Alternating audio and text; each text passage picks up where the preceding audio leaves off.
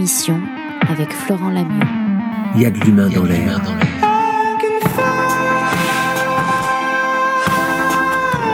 Sénèque disait Après la mort, il n'y a rien, et la mort elle-même n'est rien.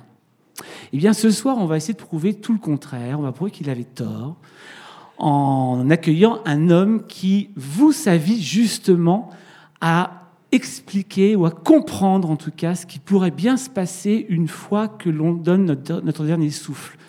Cet homme, il est scientifique, il est anesthésiste, il est réanimateur, il est créateur du procédé TCH à transcommunication hypnotique. Il est spécialiste depuis plus de 30 ans, si je ne dis pas de bêtises, je ne pense pas le dire, des EMI, donc les expériences de mort imminente, ou peut-être devrions-nous dire EMP, et je n'ai plus de micro, si EMP, expérience de mort provisoire. Il est auteur de nombreux livres que vous retrouverez d'ailleurs à la fin de la soirée grâce à Christophe Préto, notre libraire préféré des librairies Charlemagne, puisqu'il viendra vous signer son livre, et entre autres le dernier en date qui est là, qui s'appelle L'au-delà en question, avec Geneviève Delpech. Il s'appelle Jean-Jacques Charbonnier, docteur Jean-Jacques Charbonnier, que vous accueillez évidemment avec des... Par exemple, docteur Jean-Jacques Charbonnier.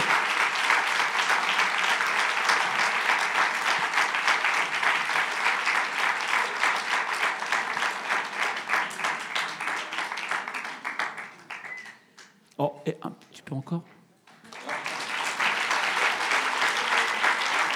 Vous êtes merveilleux. Je vous adore. Docteur Charbonnier, le télégraphe, le télégraphe, docteur Jean-Jacques Charbonnier. Bonsoir. Bonsoir. Quel plaisir d'être là. On a l'impression d'être dans une famille déjà. Incroyable. C'est exactement le cas. Mais c'est vrai. Une grande famille en même temps. Hein. Merci. Quand on ne fédère pas de famille, ça fait. Euh, c'est compliqué pour installer tout le monde. Alors, est-ce que, est que plus que jamais aujourd'hui, on peut vous croire? Ça commence bien. Je pense que c'est pas une histoire de croyance, c'est une histoire de, je dirais, c'est plus que ça, c'est une histoire de connaissance, parce que les croyants ont désormais changé de camp, je pense. Il y a tellement de preuves, il y a tellement, euh, le faisceau de présomption s'oriente tellement du côté euh, d'une vie après la mort que finalement les croyants ont changé de camp, et les croyants ce sont ceux qui sont dans la croyance matérialiste réductionniste de nos sociétés occidentales. Notre société occidentale est euh, intoxiquée par cette pensée dominante, matérialiste, réductionniste. Et euh, alors, est-ce qu'il faut croire ça? Euh, Évidemment, ça fait depuis que l'humanité existe, personne n'était jamais revenu de la mort. Or, on sait maintenant, depuis mars 2001, on le sait, que dans les 15 secondes qui suivent l'arrêt cardiaque, on a un électroencéphalogramme plat. Et un électroencéphalogramme plat, c'est ce qui correspond à la définition de la mort clinique. 15 secondes, c'est extrêmement court. Même dans les conditions optimales de surveillance de nos activités cardiaques, dans les soins intensifs, dans les réanimations, eh bien, le temps que.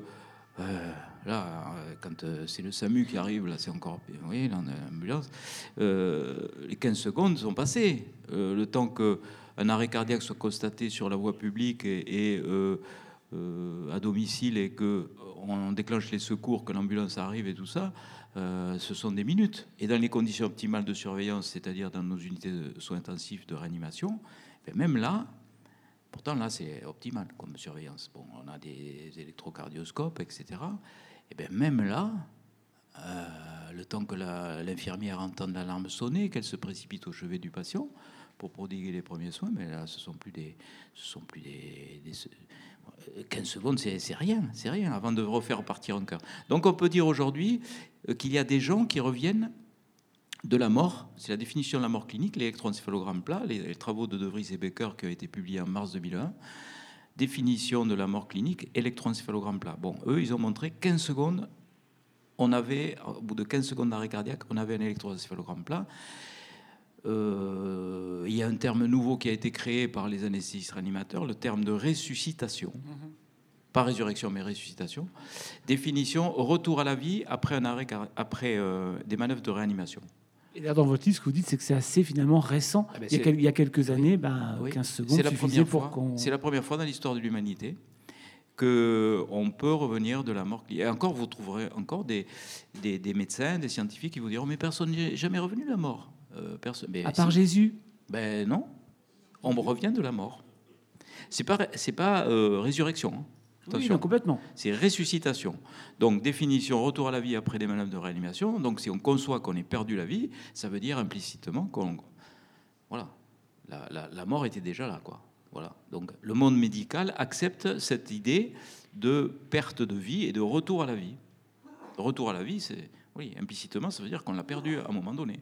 Donc, euh, voilà. Le monde médical accepte cette cette notion, et ça c'est nouveau, et c'est la première fois dans l'histoire de l'humanité. C'est pour ça qu'on va avoir du mal à dire, mais oui, aujourd'hui, on peut revenir de la mort. Mais le monde scientifique et médical n'accepte pas forcément encore l'idée que peut-être il se passe quelque chose après. Et, et ça, on va en parler justement ce soir. Et pour qu'on comprenne bien, parce que c'est ce qui est génial avec vous justement, c'est que vous êtes parti au départ d'un postulat que rien n'est possible. Vous ne pensiez pas une seconde, un jour parler à un médium, si ce n'est en pensant que c'était un charlatan. Disons les choses comme elles sont. Et puis, il s'est passé quelque chose dans votre vie. Et je sais que vous l'avez souvent raconté, mais j'aimerais bien qu'on commence par raconter ça, parce que c'est vraiment la clé de voûte de votre travail. Vous êtes étudiant médecin au SAMU, et Et arrive euh, quelque chose qui va changer ma vie. Euh, je fais un, un 180 degrés. Parce que à la fin de mes études de, de médecine, j'étais un matérialiste pur et dur, quand même. Parce que durant l'enfance, durant l'adolescence, durant, euh, oui, après, euh, donc au lycée, puis euh, à l'université. Alors à l'université, si vous faites médecine, n'en parlons pas. Parce que là, on vous apprend à longueur d'année que nous sommes des sortes de robots biologiques animés par des pensées biochimiques, que nous ne sommes que de la matière, et que une fois que cette matière n'existe plus, eh ben, on n'existe plus. Quoi. Voilà, il n'y a plus rien. C'est quand même assez bizarre d'ailleurs, parce que quand je discute avec des collègues euh, médecins, ils ont tous euh, à peu près, euh, c'est rare, il y a des, oui, il y a des, des gens qui sont athées, mais des médecins, mais ils ont tous une religion la plupart du temps. Ils sont musulmans, ils sont, ils sont catholiques, ils sont juifs, enfin bon, il y a même des bouddhistes parmi les médecins, c'est beaucoup plus rare, mais ça existe aussi. Et dans toutes les religions du monde, on nous dit qu'il y a une vie après la mort. Alors, ils mettent leur blouse blanche, ils n'y croient plus, ils l'enlèvent, ils y croient. C'est bizarre. C'est un peu schizophrénique, non? Enfin, je sais pas. Et, et moi, j'étais comme ça. J'étais, euh, voilà, j'étais dans cette situation à la fin de mes études. J'étais persuadé que nous n'étions que de la matière. Alors, j'avais reçu une éducation catholique, mais bon, euh, je vais dire euh, presque en dilettante. Une messe de temps en temps, bon, voilà, on allait à l'église parce que c'était comme ça, quoi. C'est- la tradition, mais on n'était pas des cathos, euh, voilà, acharnés. Et là, j'ai, euh, dans cette euh, expérience, j'ai euh, changé ma vie, oui. Voilà, c'était. En fait, je me destinais à une carrière de médecin généraliste. Je voulais être médecin généraliste.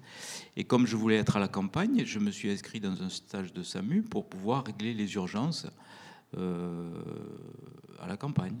Parce que je ne me sentais pas capable de faire ça. Donc je me suis inscrit dans ce stage de SAMU. Et c'est là où ma vie a changé. Et c'est là où j'ai décidé de devenir anesthésiste réanimateur à cause d'une expérience particulière. un drame?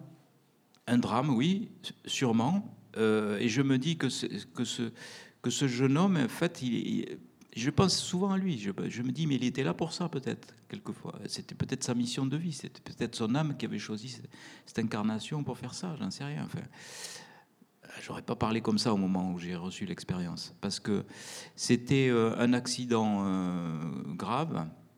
Et c'était la première fois que je devais gérer tout seul, qu'on m'avait enfin lâché, parce qu'on est encadré d'abord euh, par des seniors, où on nous apprend comment on doit réanimer les gens, etc. Et là, c'était la première fois que j'étais lâché tout seul. Donc c'est vrai qu'il y avait déjà de l'émotion, et j'étais lâché sur un accident grave. Et euh, il y avait déjà deux cadavres qui étaient allongés sur la route, qui étaient recouverts d'un drap.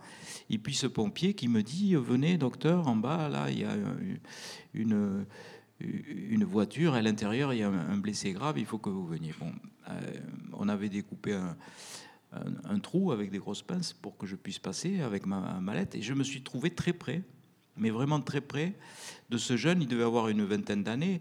Il était coincé euh, jusqu'à la partie euh, inférieur de son thorax par les tôles. Et il émergeait de ce fratras de, de, tôle que ses bras, et puis son visage qui était multicoupé parce que le pare-brise avait explosé. Enfin, bon, je passe les détails, mais.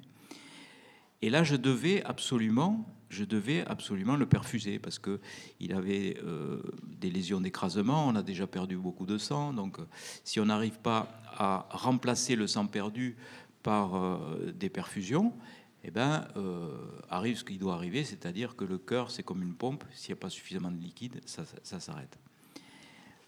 Et là, euh, je revois encore ma main qui tremblait là sur ce bras, qui, cherchait une veine et qui ne la trouvait pas. Et est arrivé ce qui devait arriver, c'est-à-dire que son visage était très, près, très proche du mien. Et, j'ai vu euh, cette pupille qui se dilatait là, tout doucement, c'est comme une tache d'encre sur un buvard, c'est très, très doux et c'est, c'est très émouvant aussi. On, on, sait que la vie s'échappe. Et cette étincelle de vie qui est partie de ce regard, qui est devenu opaque d'un seul coup. Il n'y a plus cette étincelle. Quand on est vivant, on a une étincelle de vie dans l'œil. Et là, elle est partie. Et j'ai senti quelque chose de vivant et joyeux qui est parti par le haut de son crâne et qui m'a frôlé le visage sur la droite. Et j'ai dit waouh, c'est ça. On est un esprit dans un corps. J'en ai la démonstration. à ce moment-là même, vous oui, pensez ça à l'instant, à l'instant précis. Vous passez du cartésien oui. en l'espace d'une seconde à... Euh, ça a balayé toutes mes années euh, d'études. J'ai dit, waouh, c'est ça on est un esprit dans un corps. Alors je ne peux pas le traduire avec des mots. Vous savez, je, comprends, après j'ai recueilli des, beaucoup de témoignages de ces gens qui, ont connu l'au-delà et qui, au cours d'un arrêt cardiaque, ont eu ces expériences. Moi, je vivais cette expérience en tant que témoin. Euh, c'est pas moi qui avais l'arrêt cardiaque, mais j'ai perçu, j'ai perçu ce souffle de vie. Alors, c'était pas un souffle physique, c'était pas, c'était beaucoup plus puissant que ça beaucoup plus puissant que ça. Et là, j'ai compris, j'ai dit, on est tous un esprit incarné, et c'est comme une libération. Au moment de la mort, c'est vivant et c'est joyeux en plus. Ça peut sembler absurde dans des circonstances aussi dramatiques de dire ça, mais c'était vivant et joyeux. Et là, je me suis dit, c'est ça. mais comment est-ce qu'on va pouvoir communiquer ça? Voilà. Donc, euh, déjà, je suis rentré euh, chez moi et puis voilà, j'ai voulu changer ma vie alors que mon épouse qui est là euh, devant, avait aussi, elle, changé sa vie pour m'accompagner, puisqu'elle faisait des études de prof de gym et elle devait m'accompagner dans ce, cette espèce de sacerdoce de, de, médecin généraliste à la campagne, hein, parce que c'est quand même aussi une passion, ça, la médecine. Et puis là, je, change d'avis. Je lui dis, ben voilà, il faut que je devienne anesthésiste réanimateur. Donc, je ne vais pas faire un médecin généraliste. Vous voyez, il a fallu qu'elle qu'elle soit patiente aussi, euh, supporter ça. C'était la branche évidente pour aller travailler sur justement sur ce que vous ben oui, parce que, là Parce que je me suis dit, mais euh, il faut absolument que, que je voilà que, que, je fasse ce métier-là parce que c'est là où on est le mieux à même de voir des gens euh, en réanimation. Ce sont des réanimateurs qui sont dans ces situations où sont auprès des gens qui vont, qui vont partir bientôt. Et euh, la réanimation, d'abord j'ai choisi la neurochirurgie euh, euh, en tant que réanimateur. été très très déçu parce que je m'attendais à avoir des témoignages de ces personnes. Parce que m'était revenu le livre de Raymond Moody, Life After Life, qui était dans les années 70, que j'avais lu bien avant, et bien avant la fin de mes études de médecine. Et, tout, de, tout de suite, ça, ça ressurgit à ma mémoire. Mais je dis, mais tu l'as lu quelque part, ça les gens qui, disent avoir vécu des arrêts cardiaques disent être sortis de leur corps, par, en général par le haut de leur tête aussi. Et, on fait cette incursion dans l'au-delà, on fait ce voyage et reviennent complètement changés. Donc je me suis dit, c'est ça, il faut que, il faut que je, puisse étudier ça. Et la meilleure façon de l'étudier, c'est d'être euh, auprès des gens que l'on réanime, c'est-à-dire dans les secteurs de réanimation. Alors au début, euh, j'allais presque les, les, les, secouer, les gens qui avaient vécu des arrêts cardiaques, pour leur demander ce qu'ils avaient vécu et tout, mais bon, ça marchait pas du tout, quoi. Un vrai ben réanimateur, en fait. Ben oui, alors je, n'osais pas non plus. Alors, le tunnel, vous l'avez vu ou quoi? Non, je pouvais pas dire ça non plus. Mais j'essayais. Vous, êtes sûr, vous n'avez pas vécu quelque chose de spécial? Euh, Mais non, non, pas du tout. Mais en fait, peut-être qu'il y en avait qui avaient vécu des trucs spéciaux, mais on va pas confier ça à un étranger. Maintenant, je le sais avec le recul. C'est tellement difficile. Quelquefois, il y a des gens, ils mettent des décennies. Jean Morzel a mis 30 ans avant de, témoigner de son expérience. Et surtout si cet étranger a une blouse blanche. Alors là, c'est encore pire. Qu'est-ce qui fait justement? C'est vrai qu'il y a beaucoup, beaucoup de gens qui mettent très très longtemps à venir, en tout cas qui mettaient, peut-être aujourd'hui ça a changé, vous, vous me direz, mais Mm. qui mettaient très longtemps effectivement à témoigner d'une expérience de mort, euh, du mort imminente. Qu'est-ce qui fait qu'il y a une, euh, cette espèce de, de pudeur ou de, de peur d'en parler?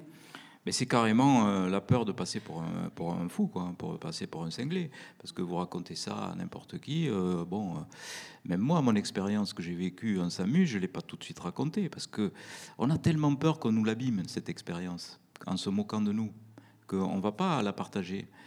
Maintenant, ça s'est libéré parce qu'il y a de plus en plus de, gens qui ont écrit des livres, qui font des conférences.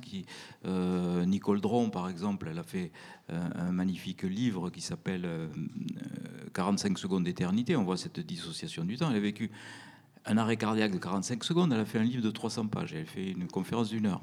Donc c'est dire la, discordance de temps qu'il y a.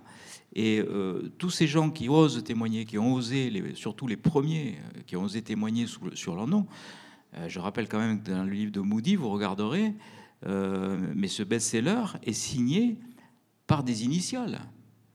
Les témoins de Moody, on aurait pu dire aussi bien qu'il avait tout inventé, les témoins n'ont pas osé témoigner sous leur nom.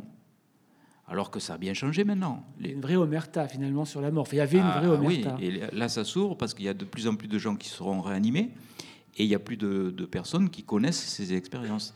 Donc quelqu'un qui vit ça a moins peur d'en parler qu'avant. quoi. Donc euh, grâce, à, grâce à ces pionniers. En même temps, quand on vit cette expérience-là, vous êtes un, un tout jeune futur médecin à ce moment-là. Comment est-ce qu'on perçoit l'indicible quand on est scientifique? Ben, on le perçoit très mal parce qu'on n'est pas capable de le percevoir d'abord.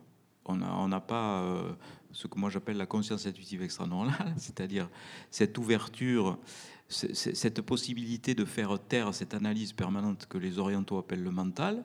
On est, on est tout le temps dans l'analyse et on est incapable de recevoir les perceptions extrasensorielles, alors qu'on est tous capables de percevoir des, des perceptions extrasensorielles. Et de temps en temps, on les perçoit dans la journée. Mais malheureusement, on est tout le temps dans l'analyse. Et ça commence dès le matin. Dès le matin, on ouvre les yeux, ça y est, on analyse tout. Qu'est-ce que j'ai pas fait hier? Qu'est-ce que je vais faire après? Euh, Les enfants amenés à l'école. Après, on fait son travail. On est au travail, on analyse tout. Et puis après, euh, on, revient chez soi. Euh, on croit se détendre en lisant un livre, on analyse forcément, ou un film à la télé.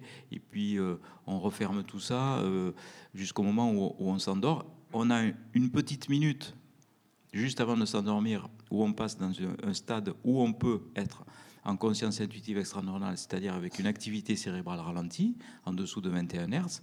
Mais malheureusement, ça bascule très vite dans le sommeil et on ne se souvient pas de ce qu'on a vécu pendant la nuit parce qu'il va y avoir censure de tout ce qui est dissonant au niveau de la cognition. Et c'est pour cela que si on n'écrit pas tout de suite ce qu'on a vécu dans la nuit, on ne va pas s'en souvenir. Mais on est connecté de temps en temps. De temps en temps, on est connecté, on est en conscience intuitive extra-neuronale. Ça dure pas, ça dure pas longtemps. Il faudrait pouvoir privilégier ça. Bon, il y a des gens qui savent méditer, mais si vous observez des gens, vous savez, ce sont des gens, ils sont comme ça, tac. Ils sont immobiles, ils ont le regard fixe, et ils sont en mode de réception d'informations. En général, euh, ils se font engueuler parce que à quoi tu penses à rien, tu veux pas me le dire. Enfin bon, bref. Il faut leur foutre la paix, les gens qui sont comme ça. Ils sont, ils sont, ils sont là, ils sont connectés, ils, sont en mode réception. Malheureusement, ils vont tout oublier après parce qu'on va les déranger et ils savent même pas ce qu'ils ont reçu comme information. Mais n'empêche qu'ils peuvent euh, se mettre dans ces états-là, donc euh, oui, sous hypnose ou alors en automéditation, euh, en méditation ou auto-hypnose, enfin, c'est, pareil, la même chose. Et là, euh, on, est en mode de réception et on peut être connecté à plusieurs, plusieurs choses euh, qui sont étonnantes. On entend des fois dire aussi que une personne, avant de quelques, quelques jours avant de mourir ou quelques heures avant de mourir, a des modifications de comportement. Par exemple, quelqu'un qui souffre peut aller mieux, Euh, il y a des petites choses comme ça. Est-ce que c'est une réalité dans, dans, les, les travaux que vous avez fait, dans les expériences que vous avez eues, vous, auprès des patients? Et comment on l'explique si c'est le cas? Oui, alors on parle même de- de- d'extra-lucidité. Euh, ça arrive notamment chez les Alzheimer. où, euh, quelquefois, juste avant de passer de l'autre côté, eh ben, ils sont en mode de connexion. Ils, ont des, ils sont connectés à leur conscience intuitive extraneuronale. C'est euh, le concept que je donne. C'est-à-dire que ils ont accès à des informations de leur véritable conscience. En fait, notre conscience analytique cérébrale est un filtre réducteur d'informations et un filtre déformant même d'informations. C'est-à-dire que elle va vous donner une image de la réalité qui n'est pas forcément la bonne. Une image qui est conforme à vos apprentissages. C'est le principe de l'illusion d'optique. Lorsque vous avez une figure incohérente, eh bien votre CAC va modifier l'image, elle va substituer des lignes par l'autre pour rendre l'image cohérente, mais au total, l'image que vous allez voir n'existe pas, elle est conforme à ce que vous avez appris. Et c'est pour cela que nous n'avons pas euh, 100% d'expérience lors des arrêts cardiaques. Parce que tout est tellement dissonant. La médiumnité, la sortie de corps, enfin tout ce qui est décrit dans l'expérience de mort provisoire, eh ben, est dissonant dans nos sociétés occidentales matérialistes réductionnistes. C'est pour cela que nous n'avons que 12 à 18% d'adultes qui vivent ces expériences, alors que d'après l'étude de Melvin Morse, on en a 65% chez les enfants. Tout simplement parce que les enfants ne vont pas occulter toutes ces informations dissonantes. D'ailleurs, les enfants, jusqu'à l'âge de 7-8 ans, ont des perceptions médiumniques, ont des réminiscences de vie antérieure, enfin, jouent avec des amis invisibles. Et puis après tout ça, les apprentissages de nos, de nos sociétés, ils se font engueuler en général lorsqu'ils racontent ça, et euh, va brider tout ça. Mais ça veut dire que c'est quoi? C'est notre euh, éducation, notre culture qui nous fait perdre ça Oui. ou c'est physique? Non, c'est notre culture.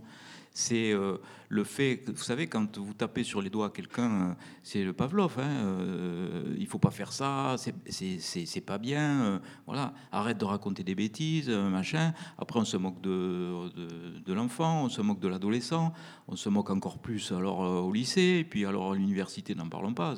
Si vous racontez des trucs. Enfin, et adulte, alors c'est c'est encore pire. Donc voilà, et, et les gens occultent tout ça. Pourtant, on a tous ces espèces de perceptions extrasensorielles, mais on les a tellement brimées, on les a tellement censurées, scotomisées, euh, verrouillées, que quand elles arrivent, eh ben, même à notre insu, on s'en rend même pas compte, on va les euh, censurer. À notre insu. Ça veut dire que potentiellement, on est tous médiums? Oui, je pense que nous sommes tous médiums. Maintenant, euh, c'est comme toutes les aptitudes humaines. On est tous capables de tirer à l'arc. Maintenant, vous, aurez- vous aurez des gens qui vont être experts. Bon, on va euh, peut pas nier qu'il y a des gens, des médiums euh, qui, sont connus et réputés, euh, sont beaucoup plus aptes à faire ce genre de choses que le sujet lambda qui ne sera pas entraîné à faire ça. Mais si on s'entraîne un petit peu, à la fois aux intuitions, à la télépathie, enfin, à la prémonition, tout ce qui est du domaine de l'extrasensorialité, même le remote viewing, la vision à distance, si on arrive à s'entraîner à ça, on est capable, on est tous capables de, faire ce genre de choses. Quand on parle des enfants, effectivement, il y a plein d'histoires avec des enfants et, des, mémoires étonnantes, ou des enfants qui sont dans des lieux, qui reconnaissent des lieux qu'ils n'ont jamais fait traverser ou connus a priori, en tout cas dans cette, vie-là. Euh, si on considère effectivement que dans l'enfance, on a ce- cette possibilité extrasensorielle, est-ce qu'il faudrait aujourd'hui qu'on cultive ça auprès de ces enfants, leur permettre de conserver ça, et comment on pourrait le faire Oui, moi je pense que ça serait une très bonne idée. C'est pour ça que j'ai voulu écrire ce livre, La mort expliquée aux enfants, parce que euh, c'est un livre qui ne parle pas que de mort, il parle d'une façon de concevoir la conscience. Mais la seule, enfin, la seule attitude logique qui serait euh, face à ces événements qui arrivent de façon naturelle, c'est déjà de ne pas les occulter, de ne, pas se moquer des enfants, de ne pas leur dire arrête de raconter des bêtises ou des, choses comme ça. Parce que ça, c'est très violent quand même. Un enfant qui ressent des choses et on lui dit arrête de raconter des bêtises. D'ailleurs, il y a des, médiums, je connais pas mal de médiums maintenant puisque j'ai travaillé avec eux. Euh, vous voyez que j'ai changé. Euh, et euh, dans leur enfance, ils étaient ré- réprimés, ils étaient même de façon assez violente lorsqu'ils parlaient de ces sujets. Donc tout ça ne les a pas bloqués, mais ils ont eu de la chance, parce que normalement, on est bloqué lorsqu'on a ce genre d'informations. On pourrait donc imaginer finalement que ce qu'on a quand on est enfant revient à la fin de sa vie, il y a une espèce de boucle qui se ferme comme ça Oui, alors. du ressenti on, on est, euh, oui, euh, vous avez raison. C'est-à-dire que dès que la conscience analytique cérébrale cède, elle cède à quel moment? J'ai dit dans la journée, euh, quelquefois, euh, c'est très rare. Elle cède au moment où on dort, l'activité électrique corticale cérébrale. Elle euh, cède au moment des comas, et on a des expériences, puisqu'on a 2% des comateux qui ont eu des expériences, et lors de l'anesthésie générale, lors de l'arrêt cardiaque, ou alors lors euh, de méditation, tout ça euh, au moment où on ralentit l'activité cérébrale, ou même au moment de l'hypnose, où on ralentit de façon volontaire l'activité cérébrale. Donc dès qu'on a ce, filtre déformant de la réalité qui va venir un petit peu euh, ralentir sa fonction inhibitrice, on va avoir accès à notre conscience intuitive extraneuronale, elle, qui est reliée aux ensembles de- des informations universelles, au temps, euh, euh, aux perceptions médiumniques, euh, et puis aussi euh, à des phénomènes de délocalisation aussi, de, de, de géographique. On va pouvoir euh, voir des scènes qui se déroulent à distance. Enfin, tout ce qui est du domaine de l'extrasensorialité est ouvert à ce moment-là. Ça veut dire qu'on sait qu'on va mourir Il y a des prémonitions. C'est assez étrange parce que quand on discute avec, euh, surtout avec les infirmières, les médecins ne sont pas euh, trop au contact du patient au moment de la mort. Ce sont euh, souvent des prescripteurs qui font que passer, ils examinent vraiment comme ça, mais les infirmières, les aides-soignantes, le personnel qui est vraiment au contact, eh ben, ont des histoires à raconter par rapport au ressenti des patients qui savent très bien au moment où ils vont partir. Certains même choisissent le moment. Certains attendent une visite déterminante. Certains attendent un moment bien précis pour partir. Donc euh, on a l'impression que oui, il y a une prémonition euh, très forte. Et puis aussi, il y a des perceptions médiumniques. Ça, c'est assez courant. Et merci euh, aux infirmières et aux aides-soignants qui ont témoigné dans, dans, mes livres pour raconter ce qu'elles avaient vécu sous leur nom.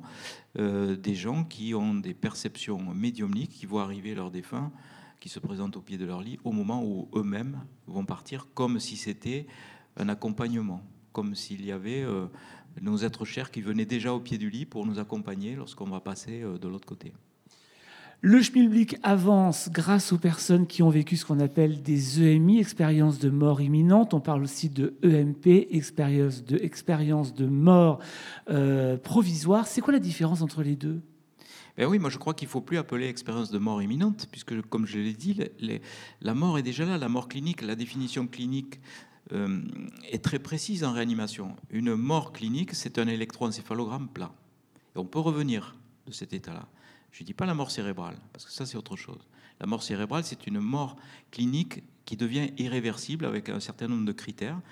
Euh, donc euh, critères métaboliques, critères au niveau de l'imagerie cérébrale, deux électroencéphalogrammes plats euh, à 20 minutes euh, d'intervalle, Euh, pardon, à 4 heures d'intervalle pendant au moins 20 minutes. Euh, enfin, tout un tas de critères bien précis qui permettent de dire qu'on ne pourra plus revenir à la vie. Mais la mort clinique, on peut revenir de la mort clinique. Alors la mort n'est pas imminente, elle est déjà là. Donc c'est une mort provisoire. On peut dire aujourd'hui qu'il y a des morts provisoires. Alors c'était une chose impensable il y a quelques décennies de ça. hein. Vous savez, euh, c'est pas très vieux. Il y a encore des. euh, Je me souviens de, ces films en noir et blanc où on voyait Humphrey Bogart qui était sur un quai de Seine et qui avait, il y avait un cadavre. Enfin, il y avait un, monsieur qui venait de se faire tirer dessus. Bon, il pose sa tête comme ça sur le, sur le cœur et il dit il est mort. Ouais, il faisait pas même pas de massage cardiaque, rien. Voilà. C'est très Il n'y récent. a pas de doute. Ben voilà, il- le cœur s'arrête, on est mort. Donc c'est la définition de la mort, c'était celle-là. Maintenant, la définition de la mort, finalement, ça correspond à- aux limites de la- des, des possibilités de réanimation. Au début, c'était euh, l'arrêt respiratoire. On mettait un petit miroir devant euh, euh, le nez et la bouche, il n'y avait pas de buée, il était mort. Quoi. On ne faisait même pas de bouche à bouche, rien. Après, ça a été l'arrêt cardiaque. Et maintenant, c'est la, c'est la mort cérébrale. Rien ne dit qu'un jour, on ne pourra pas revenir de mort cérébrale aussi. Euh, Peut-être on pourra revenir, mais pour l'instant, ce n'est pas possible. Alors, vous, vous dites justement que la certitude est le point commun des personnes qui ont vécu justement des EMP. Euh, Dans votre livre, il y a par exemple une expérience qui est euh, très intéressante, c'est celle d'Eben Alexander. Est-ce que vous pouvez nous en parler? Oui, alors Eben Alexander, c'est un neurochirurgien de Harvard, euh, professeur d'université, qui enseigne la, neurochirurgie à euh, ses élèves. Et c'est un matérialiste pur et dur. Il a vaguement entendu parler de ses expériences de mort euh, provisoire, mais pour lui, ça ne fait pas l'ombre d'un doute. Tout ça, c'est dû à un dysfonctionnement cérébral, et puis c'est tout. Ce sont des hallucinations. Sauf que, un jour, il vit lui-même l'expérience. C'est-à-dire que il est victime d'une méningoencéphalite à Escherichia coli, donc c'est euh, très grave, 98% de mortalité normalement, 2% de survie avec des lourdes séquelles et il fait un voyage, une incursion dans l'au-delà. Il écrit un best-seller qui est devenu un best-seller aujourd'hui, Proof of Even, la preuve du paradis, qui a été traduit chez Très Daniel aussi. Et euh, dans son expérience, il, est sûr qu'il n'a pas rêvé. Il est d'autant plus sûr qu'il n'a pas rêvé qu'il a la confirmation que ce n'est pas un rêve et que tout ce qu'il a vécu était bien réel. Pourquoi?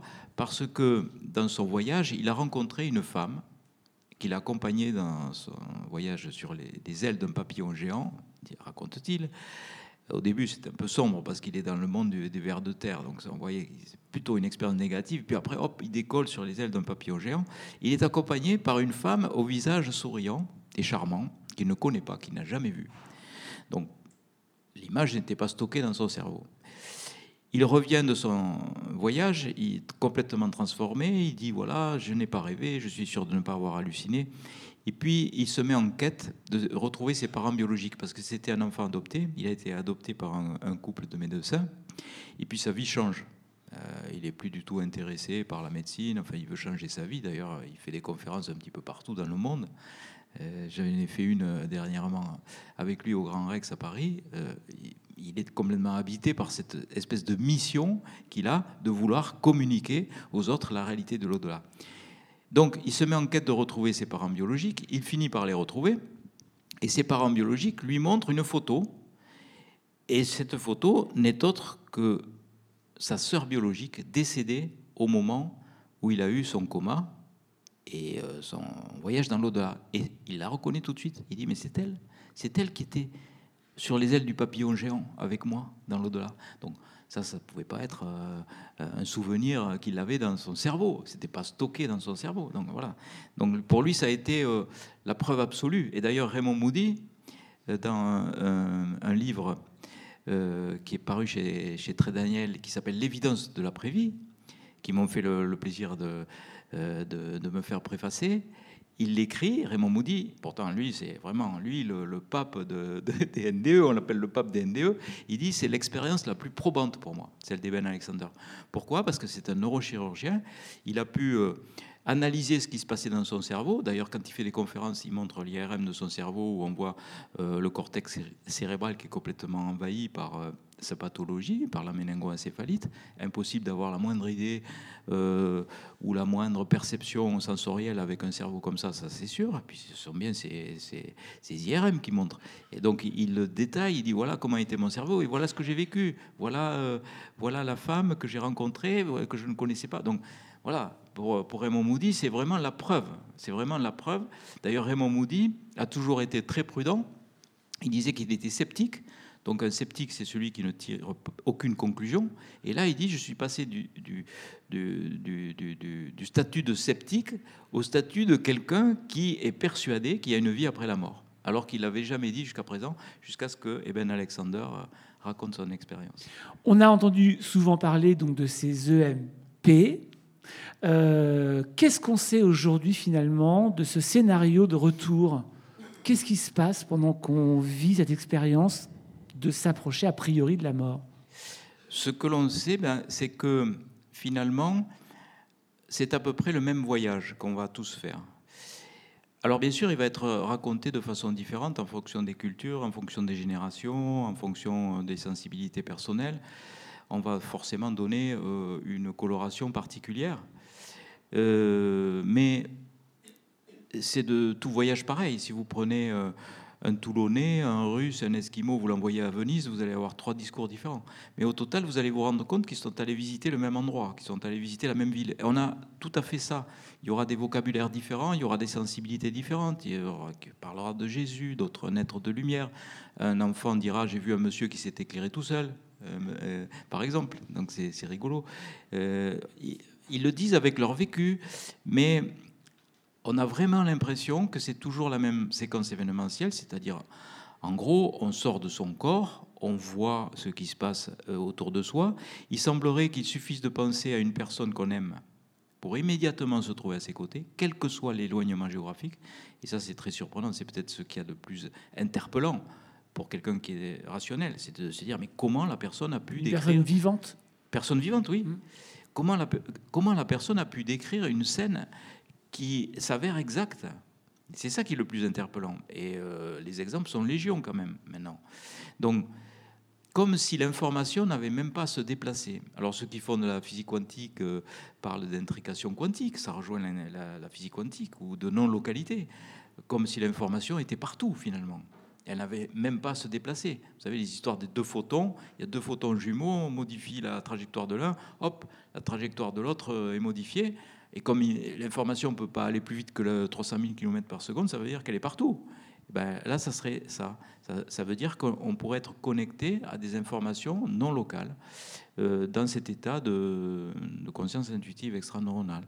Ensuite, il y a ce fameux passage. Donc, euh, euh, alors, c'est ça qui est, qui est le plus interpellant, bien sûr, parce qu'ils peuvent décrire les manœuvres de réanimation, ils peuvent décrire ce qui se passe à distance. C'est ça le- que le corps vit à ce moment-là. Ils peuvent décrire tout ce qui se passe alors, c'est pas le ils corps. sont. c'est pas- euh, ils peuvent décrire leur corps. Ils peuvent décrire ce qui se passe à distance de leur corps et à très- même à- quelquefois à très grande distance de leur corps. Et puis aussi, ils peuvent avoir des euh, visualisations de rétrocognitives de toute leur vie. Ils voient défiler euh, toute leur vie en accéléré. Ils ressentent le bien et le mal euh, qu'ils ont fait aux autres comme si c'était à eux-mêmes qu'ils l'avaient fait. Ils se sentent euh, appartenir à un grand tout. Ils ont des visions non seulement rétrocognitives, mais aussi précognitives, dans les moindres détails. C'est ça qui est, je l'ai dit, 45 secondes d'éternité, dans les moindres détails, ils voient toute leur vie. Euh, c'est ça qui est stupéfiant, parce que c'est quelquefois ça dure quelques secondes, hein, l'arrêt cardiaque, hein, ça, quelquefois, comme dans le cas de Nicole Dron. Ils voient aussi leur futur, vision précognitive, ils devinent leur futur. Il y a un certain nombre de futurs qui ont été validés. Et puis aussi, il y a ce contact. Leur futur, quand ils vont revenir, le vrai futur Le de vrai leur vie. futur. Par exemple, Jean-François Biodot, qui est devenu médium à la suite de son expérience de mort provisoire, qui a écrit un, un livre dessus. Charcutier, je veux dire, euh, bien dans la matière, hein, euh, on lui raconte pas d'histoire à lui. Il se tranche euh, l'artère fémorale, il fait euh, un arrêt cardiaque, il est réanimé, il a fait une magnifique NDE ou expérience de mort provisoire. Et dans son expérience, il voit une scène où il est dans une maison, accoudé au chambranle d'une fenêtre, et en bas, il y a une femme avec une petite fille. Il ne connaît ni la, femme ni la petite fille. Et il a retrouvé ensuite cette situation, puisqu'il a rencontré cette femme avec cette petite fille dans la maison, à l'endroit précis où il était, accoudé au chambranle de la fenêtre. Il le raconte dans son livre. Donc c'était une image très précise de son futur qu'il a eue grâce à son expérience. Comme si le fait d'être connecté par le biais de sa conscience intuitive extraneuronale à un univers où le temps ne s'écoule pas de façon linéaire, comme euh, c'est le cas sur Terre, il n'y a pas de passé, présent, futur, on est connecté à un ensemble d'informations, donc ce peut être des informations du futur ou des informations du passé, et même quelquefois de vie passée. Il y a aussi des expérienceurs qui ont vu leur vie passée. Donc, Alors, alors, on va en parler, c'est encore un autre sujet. C'est un autre sujet.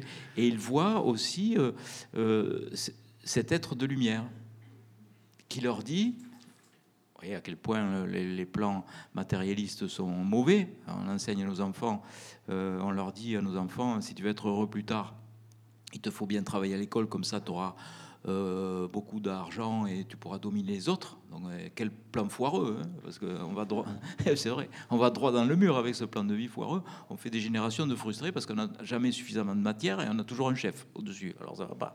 Donc de l'autre côté, l'être de lumière, il ne vous dit pas combien tu as sur ton compte en banque et combien d'hommes et de femmes tu diriges dans ta vie.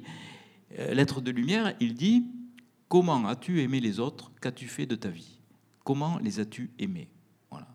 Et il semblerait que ça soit ça, notre véritable mission de vie, ça soit l'amour inconditionnel.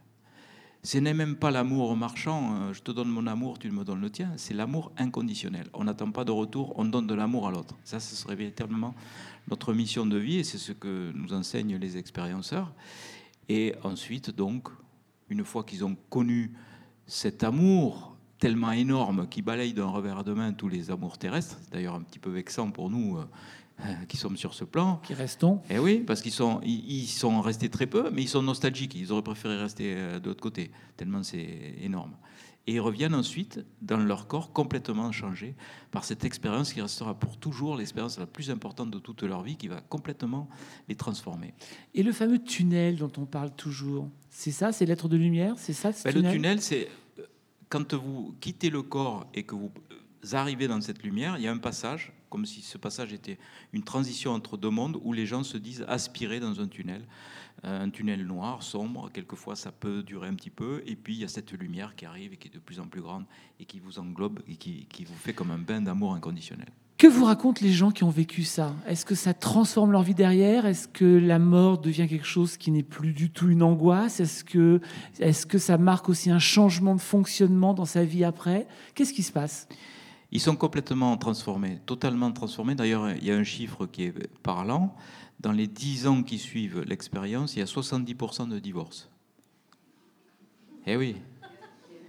Parce que la personne change ses objectifs de vie, surtout si ses objectifs de vie étaient dans, dans le matériel, eh ben c'est plus du tout ça, quoi.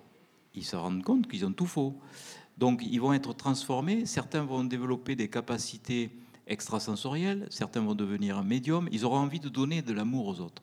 Certains vont devenir magnétiseurs, vont soigner avec leurs mains, d'autres artistes.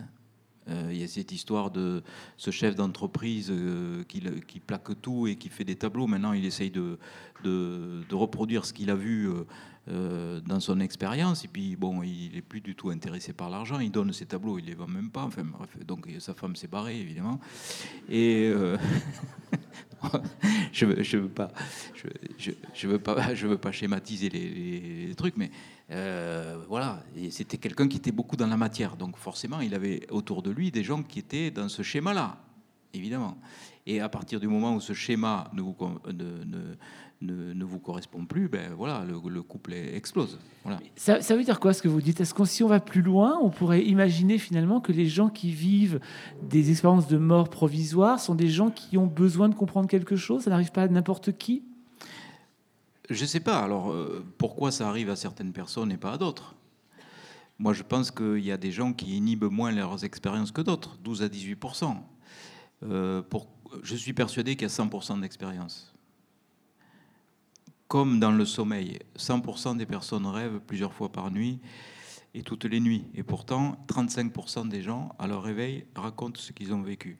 Ben là, c'est 12 euh, à 18% lors des arrêts cardiaques. Alors pourquoi?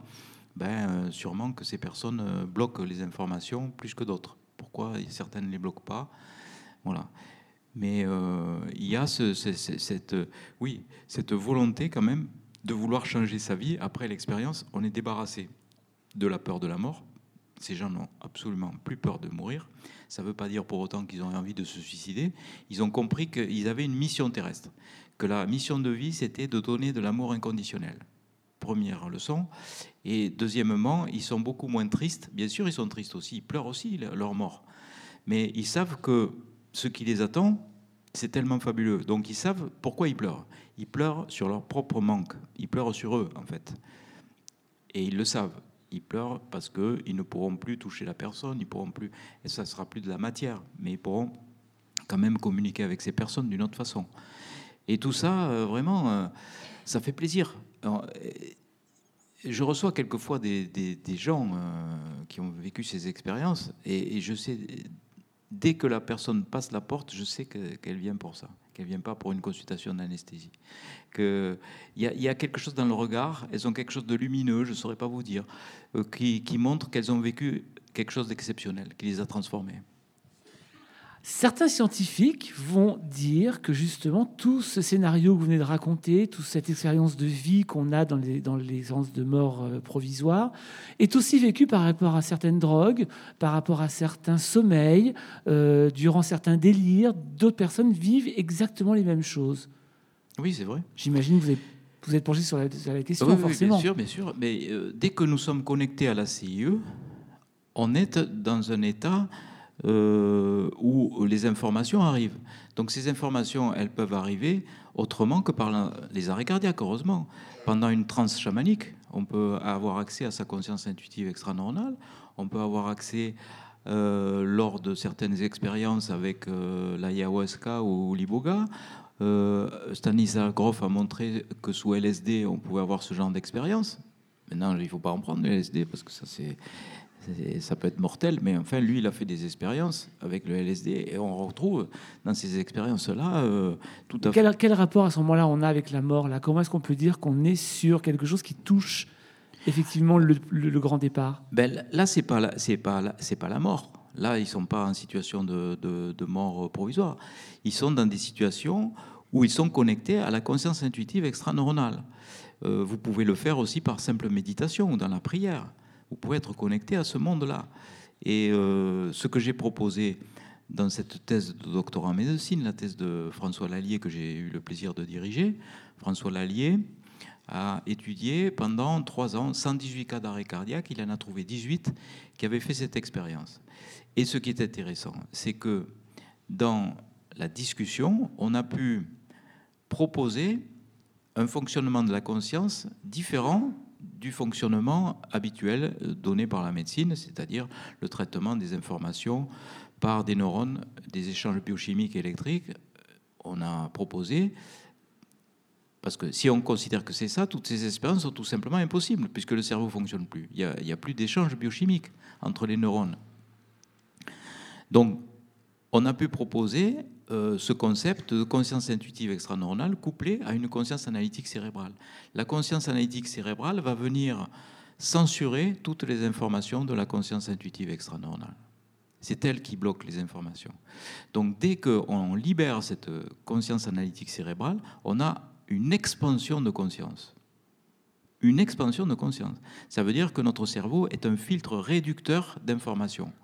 Et dès qu'on arrive à anesthésier ce, filtre réducteur, pendant le sommeil, pendant le coma, pendant l'anesthésie générale, pendant l'arrêt cardiaque ou pendant d'autres méthodes comme la méditation ou l'hypnose, eh ben, on a une expansion de conscience et à ce moment-là, on est connecté à tout un, un, univers qui nous donne des informations pour le moins surprenantes. Oui.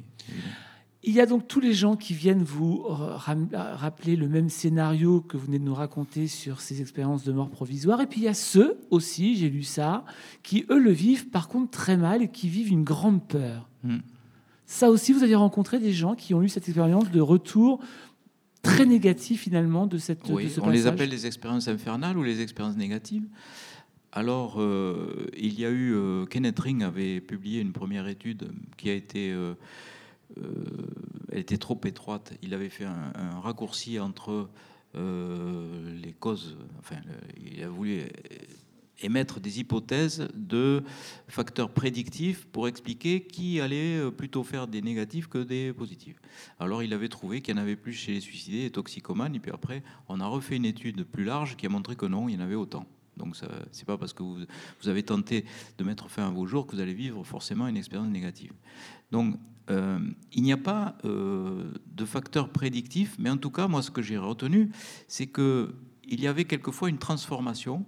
L'expérience négative pouvait devenir positive, comme Eben Alexander, quand il est au début dans le monde du ver de terre, les sous-terres, c'est affreux ce qui se passe. Et puis d'un seul coup, il y a une espèce de lâcher prise, comme s'il lâchait, et là, hop, il se retrouve donc sur les ailes d'un papillon.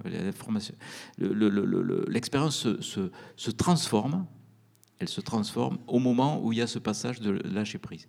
Et puis il y a aussi, ça c'est aussi surprenant, euh, dans les expérienceurs euh, qui vivent ces expériences négatives, il y a des gens qui vivent ça comme une expérience positive en transformation. En fait, ils ont vécu ça comme une sorte d'avertissement de l'au-delà en leur disant voilà ce qui va se passer si tu ne changes pas ta vie. Ils l'ont vécu comme ça. Hein. Et donc ils sont changés de la même façon et ils sont sûrs qu'en changeant leur vie, ils vont pouvoir euh, vivre une expérience différente. On leur a montré quelque chose de, euh, d'assez négatif, comme une sorte d'avertissement. Ils l'ont ressenti comme ça. Et puis il y a aussi, et ça, existe aussi, des gens qui le vivent très mal et qui continuent à le vivre très mal, même après de, de longues années de, de digestion, parce que c'était une expérience qui n'était pas plaisante du tout. Ça arrive aussi. Jean-Jacques Charbonnier, vous êtes un petit peu notre espoir ce soir d'une question que je pense que tout le monde se pose c'est quoi l'au-delà? Qu'est-ce qu'il y a au-delà? Mais moi, je, vous savez, moi, je ne suis pas un devin ou je suis pas. Dommage. Euh, voilà. Donc moi, j'écoute les expériences des gens. Je me dis, voilà, euh, ils nous racontent ça, on va les écouter. Euh, finalement, vous savez, quand vous, vous, allez voyager dans un pays, vous prenez le guide du retard et qu'est-ce qui se passe, qu'est-ce qu'il y a à voir, etc. il faut se évidemment, on dit c'est pas scientifique, ce sont que des témoignages. Mais il faut bien euh, se fixer sur quelque chose, sur une base de départ. Et quand ils sont quand même 60 millions à avoir vécu ça, alors on n'a pas 60 millions de témoignages, c'est euh, une hypothèse. Hein. On dit 4% de la population normalement médicalisée qui aurait vécu cette expérience. Donc ça ne fait pas 4% de la population terrestre, ça ferait à la louche comme ça 60 millions euh, de personnes qui seraient capables de nous dire ce qui se passe de l'autre côté. Ben, on les écoute on les écoute et puis ils n'ont aucune raison de nous mentir, surtout quand euh, les récits se croisent avec des, comme je vous l'ai dit, des vocabulaires différents, mais on voit bien qu'ils sont allés au même endroit. Donc voilà, il se passe ça. De l'autre côté, tout est amour inconditionnel quand même. Et euh, c'est tellement puissant qu'on est nostalgique de le quitter. Donc vous voyez, euh, on n'a pas de quoi s'inquiéter, quoi. face à la mort, on entend parler, vous parlez, il me semble aussi, d'acceptation. C'est quoi l'acceptation de la mort? Ben, accepter la mort, euh, c'est d'abord euh, apprécier la vie, et c'est de se dire que euh, une fois qu'on aura bien vécu notre vie avec les indications qui nous sont données de l'autre côté, eh ben, on est prêt à accepter ce passage. Et dans nos sociétés matérialistes réductionnistes, on n'accepte pas parce que on dit que nous ne sommes que de la matière. Donc, on voit à quel point notre vie serait ridicule si nous n'étions que de la matière. Ça serait absurde. Une vie serait absurde. Et c'est pour ça d'ailleurs qu'on cache la mort, parce que euh, les cimetières sont loin des villes, euh, les gens meurent euh, planqués quelque part, presque on pourrait dire ça. Hein. On les planque en général. Même dans l'hôpital, on les planque. On ne les laisse pas mourir à domicile, c'est très rare. Et à l'hôpital, c'est très rare qu'on les laisse dans leur lit et que les familles acceptent d'aller les voir on les met en réanimation, sous respirateur, jusqu'à ce que le cœur s'arrête, tellement la mort nous fait peur. C'est dommage quand même, parce que ce sont des moments qui sont si doux et, si forts. Tous les gens qui ont assisté des mourants jusqu'au dernier souffle l'ont jamais regretté. Ils se sont dit ah j'aurais jamais la force de le faire et puis ils se rendent compte, rendent compte qu'ils sont capables de le faire parce qu'ils sont dans une situation où ils se disent qu'est-ce que je vais pouvoir dire? Qu'est-ce que je vais pouvoir faire? Mais rien justement rien on peut rien dire. Il suffit d'être là.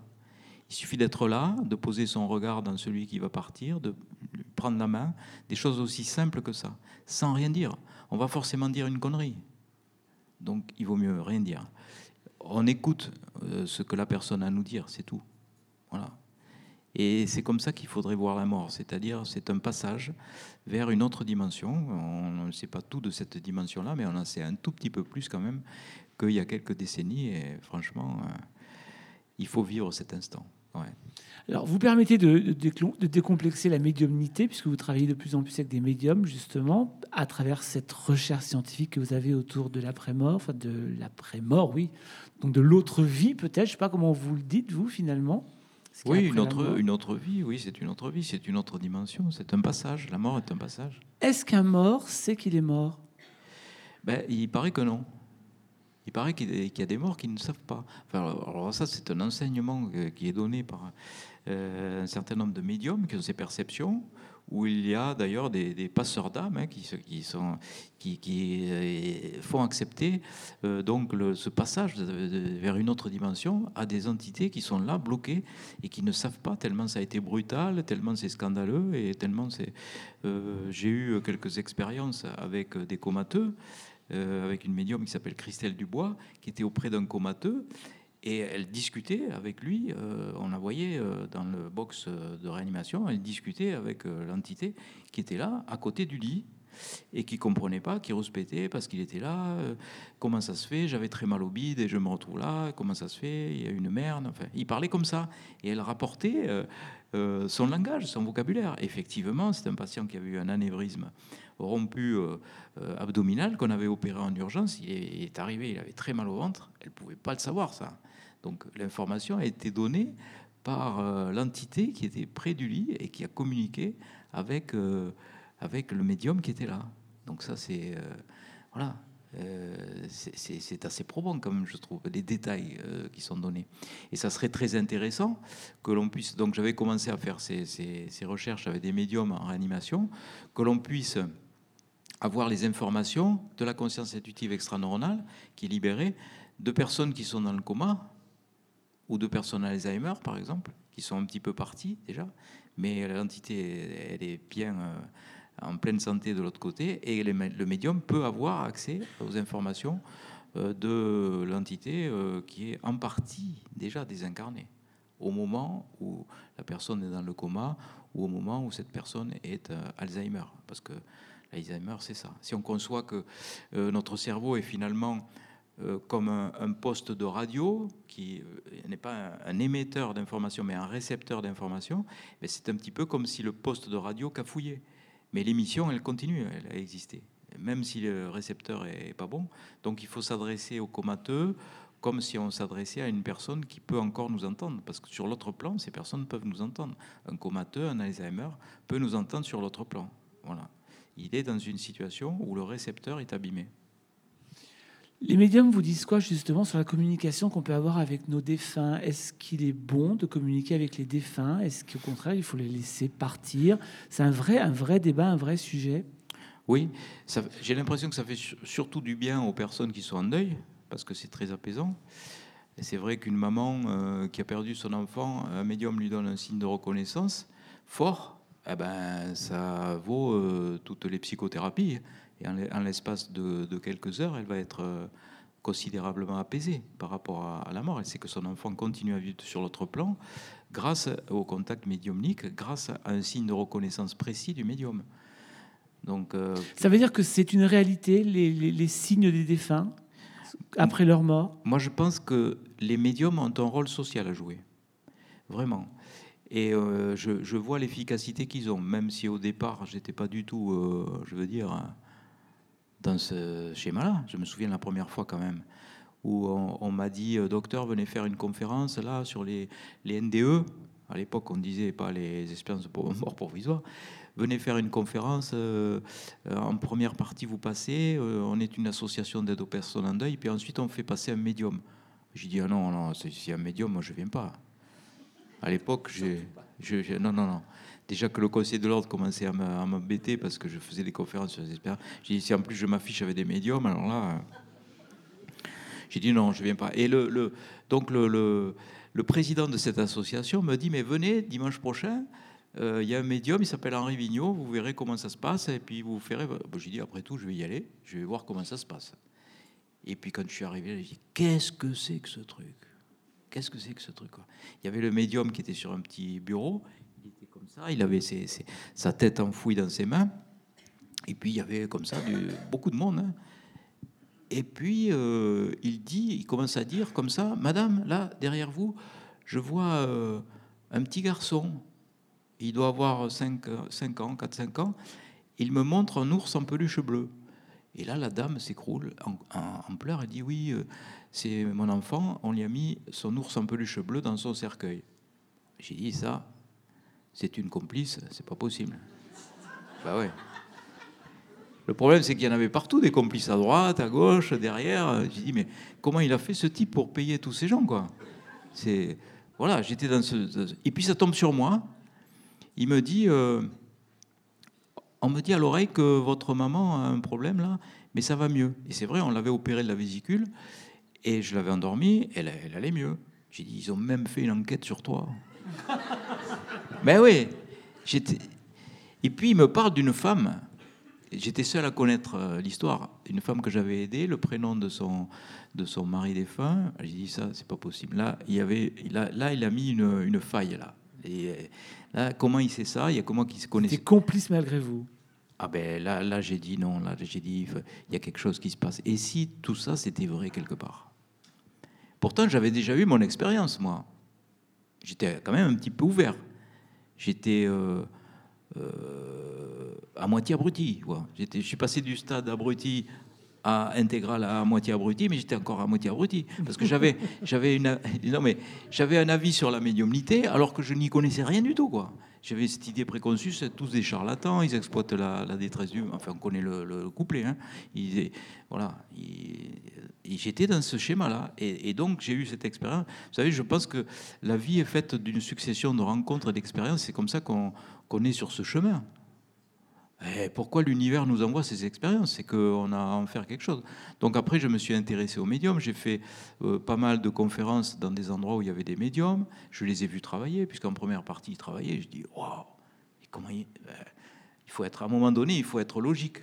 Euh, c'est pas possible que ça soit inventé, c'est pas possible que ça soit truqué. Donc ça veut dire que l'information est bien quelque part. Et pourquoi ne pas admettre puisque on admet que la vie continue après la mort, pourquoi ne pas admettre qu'une communication soit possible?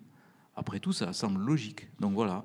Et après, donc j'ai travaillé avec euh, certains médiums. Je les ai fait venir en salle d'opération pour voir s'ils avaient des contacts avec les gens anesthésiés.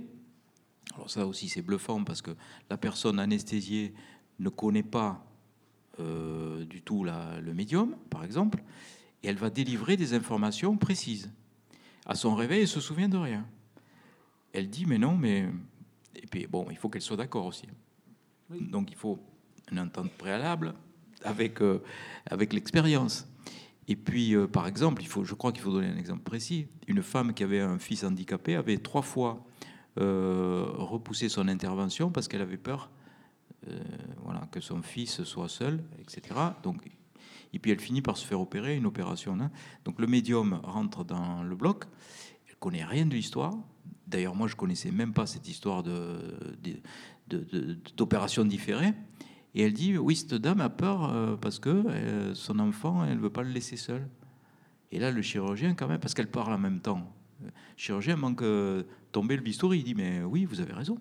Et on a trois fois, euh, on a, à cause de ça, on a, on a reporté trois fois son intervention. Comment vous savez ça? Ben, Elle me le dit. Elle me le dit. Voilà. Et à son réveil, la dame, elle se souvenait de rien. L'anesthésie, c'était un trou noir.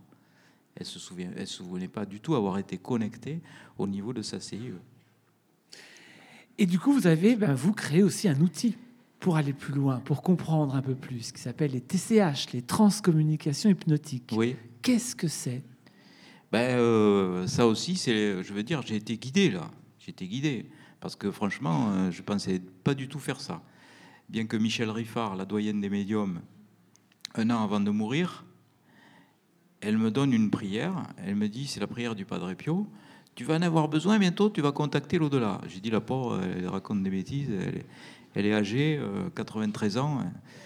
J'ai quand même pris cette prière et je m'en sers. Avant chaque atelier, je, le- je la lis. Alors, euh, là aussi, c'est l'univers qui m'a guidé parce que, franchement, euh, je ne me voyais pas du tout faire ça. Mon éditeur, euh, Guy Trédaniel, me dit euh, on allait faire une tournée euh, promotionnelle des livres, Les trois clés pour vaincre les pires épreuves de la vie, où déjà je parlais de CAC et de CIE. Et il me dit vous devriez faire des workshops. Parce que les Canadiens, c'est comme les Américains, ils aiment bien faire des ateliers après un concept nouveau, que vous avez la CAC et la CIE, c'est quand même pas mal, vous devriez faire des ateliers là-dessus. Faire des ateliers sur la, la CAC et la CIE, j'allais quand même pas provoquer des arrêts cardiaques dans les dans des ateliers, et puis les ranimer comme dans l'espérance interdite, ou, ou euh, injecter des produits anesthésiques pour, faire, euh, pour les endormir. J'ai dit, bon, ben, dans mon cas, c'est tout simplement impossible. Et puis, dans l'avion qui me ramène à, à Toulouse, puisque mon éditeur est à Paris, la solution me tombe du ciel. On peut dire ça. La personne qui s'est endormie à côté de moi, en lisant probablement un article qu'il avait endormi, j'en sais rien, euh, le magazine ouvert sur ses genoux, le titre de l'article lisait L'hypnose, de point la solution à tous vos problèmes. Ah ouais merci. Là, euh, pour pas comprendre le message, il fallait être aveugle. J'ai dit, mais, mais oui, c'est vrai, l'hypnose. J'ai des amis anesthésistes qui font ça. Donc je vais me former à cette technique. Et euh, on va pouvoir faire ça, on va pouvoir démarrer comme ça. Parce que autant euh, les gens sont modifiés, comme je vous ai dit, euh, après un arrêt cardiaque, ils sont débarrassés de, de, la peur de la mort, ils sont moins en souffrance après un deuil. C'est quand même dommage de devoir vivre un arrêt cardiaque pour en arriver à un tel apaisement devant la mort. Donc je me suis dit, on va provoquer ou enfin induire en suggestion non pas comme on le fait en bloc opératoire, euh, un voyage ou une activité physique. Les enfants, ça marche très bien, c'est activité physique, on leur fait faire du vélo, euh, ils sont bloqués au niveau de la CAC. On va euh, proposer le voyage vécu par celles et ceux qui ont connu les arrêts cardiaques, avec la décorporation, le passage d'un tunnel, machin. Donc, je me suis formé à l'hypnose et j'ai dévié la technique de l'anesthésie pour faire donc ces premiers ateliers que j'ai fait au Canada, à Montréal, où euh, je proposais euh, ce voyage. Alors là, c'était pas du tout euh, comme maintenant. Il y avait qu'un micro et ma voix. c'était maximum 5-6 personnes, voilà, les ateliers. C'était pas comme maintenant, où il y en a 42 par, par atelier avec un casque, un masque et, et la musique. Et puis il y avait des défauts, par exemple, je faisais pas d'ancrage. Une fois, il y a une dame, elle appuyait sur ses, jambes comme ça, elle est partie en arrière. C'était faux, c'était pas des, relax, c'était des, chaises. Enfin, il y a tout un tas de trucs qu'il fallait euh, améliorer. Et euh, là, euh, je me suis aperçu que il y avait des gens qui vivaient des expériences, mais pas beaucoup. Il y en avait à peu près une, une sur quatre. Donc je me suis dit, c'est pas possible. Je vais pas faire des ateliers où il y a 25% de réussite. Personne ne va venir. Et puis je rencontre Marc Leval, Marc Leval, qui est un journaliste d'investigation euh, et qui, faisait des émissions à l'époque sur Sud Radio, et, me, il me dit euh, J'aime beaucoup ce que vous faites, etc. Et euh, c'est dommage, chaque fois qu'on fait une émission ensemble, c'est trop court. Et je lui dis, alors là, je ne sais pas pourquoi aussi je lui dis ça, je lui dis, je ne sais pas un CIU qui a été connecté. Je lui dis, mais pourquoi vous ne faites pas des conférences où vous organisez des conférences? Organiser des conférences, puisque ça, vous plaît, vous laissez tomber la radio. J'ai dit presque d'un ton de, euh, je veux dire, badin, quoi, euh, comme si c'était une blague, une sorte de blague. Arrêtez la radio, faites ça. Puis je vois dans son œil qu'il s'allume quelque chose. Mais oui, vous faites ça, si vous voulez. On fait une tournée ensemble et, je ne vous prends rien. On va faire les conférences pour vous lancer et je vous offre mes conférences. Là, un autre petit étincelle dans son œil. Et on a démarré comme ça. Donc on a fait des conférences sur la mort explique aux enfants, les trois clés, machin truc. Ça prenait. Et il me dit, mais vous n'avez pas envie de faire autre chose que des conférences? J'ai dit, si, j'aimerais faire euh, de l'hypnose dans des ateliers, mais il me faudrait une structure. Et qu'est-ce qu'il vous faut? Qu'est-ce qu'il vous faudrait? J'ai dit, il me faudrait euh, voilà, euh, une console de son avec des sons. Je voyais bien les sons, les infrabasses, les, sons binauraux, l'effet binauraux les sons binauraux, euh, l'effet relief, euh, cerveau droit, cerveau gauche. Je voyais très très bien ce qu'il ce qu'il fallait. il me dit, j'achète tout le matériel, on fonce. Ben, c'est un ancien joueur de rugby. Alors, euh, c'est un type, il est carré, et puis hop, quand il a un objectif, il... et voilà. Et ça fait maintenant 4 ans que l'on tourne avec ces ateliers de TCH et qui connaissent un succès vraiment. Est-ce qu'on peut dire que ces ateliers de TCH, justement, permettent aux gens euh, un apaisement face à la mort de, leurs proches Oui, alors sur le premier millier de TCHistes, parce que maintenant on a dépassé 13 000 participants quand même, euh, c'est assez important.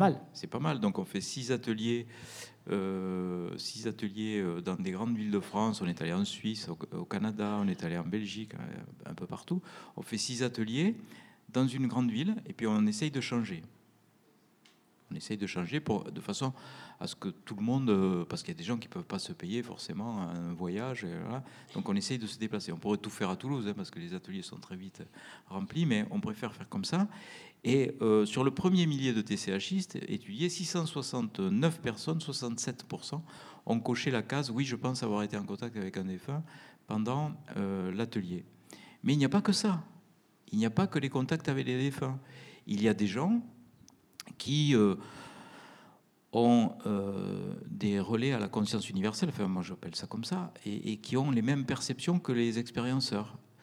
on leur dit de l'autre côté, euh, attention, ce qui compte le plus, c'est l'amour inconditionnel. Attention à la planète. Il y a des visions apocalyptiques de, d'incendies, de, de tremblements de terre, d'inondations, des, phénomènes prédictifs aussi. certains TCHistes ont vu l'incendie de Notre-Dame avant qu'il n'arrive, par exemple. Des choses très précises. Et puis aussi, par rapport aux animaux, comme des messages d'alerte par rapport aux animaux, aux populations animales. Il y a des, des gens qui euh, voient, par exemple, des abeilles en perdition, des cétacés, des baleines, des dauphins. Qui, euh, voilà. Il y a aussi un autre message, mais celui-là, il est beaucoup plus difficile à comprendre. Ils nous disent de l'autre côté, rien n'est grave et tout est juste. Vous voyez à quel point ça peut même être euh, scandaleux quelque part, ce message, rien n'est grave et tout est juste quand on est dans la douleur alors ils nous disent de l'autre côté que nous serions ici pour faire des expériences, qu'on se prendrait trop au sérieux et que tout ça n'a aucune importance dès qu'on change de plan. Incompréhensible. Quand on est dans la douleur, on pense que c'est juste l'inverse. Et quand on change de plan, on nous dit ça. Que nous progresserions sur le plan de notre âme si les expériences sont difficiles, compliquées et douloureuses. On a aussi des informations par rapport au passé. On peut se voir euh, évoluer dans telle ou telle scène de son passé qu'on a oublié. Euh, pourquoi on va vous montrer telle ou telle scène? Ça, vous n'allez pas le comprendre. Vous allez le comprendre une fois que vous êtes sorti de l'atelier, que vous avez réfléchi un peu. Même ça peut arriver plusieurs mois après l'explication.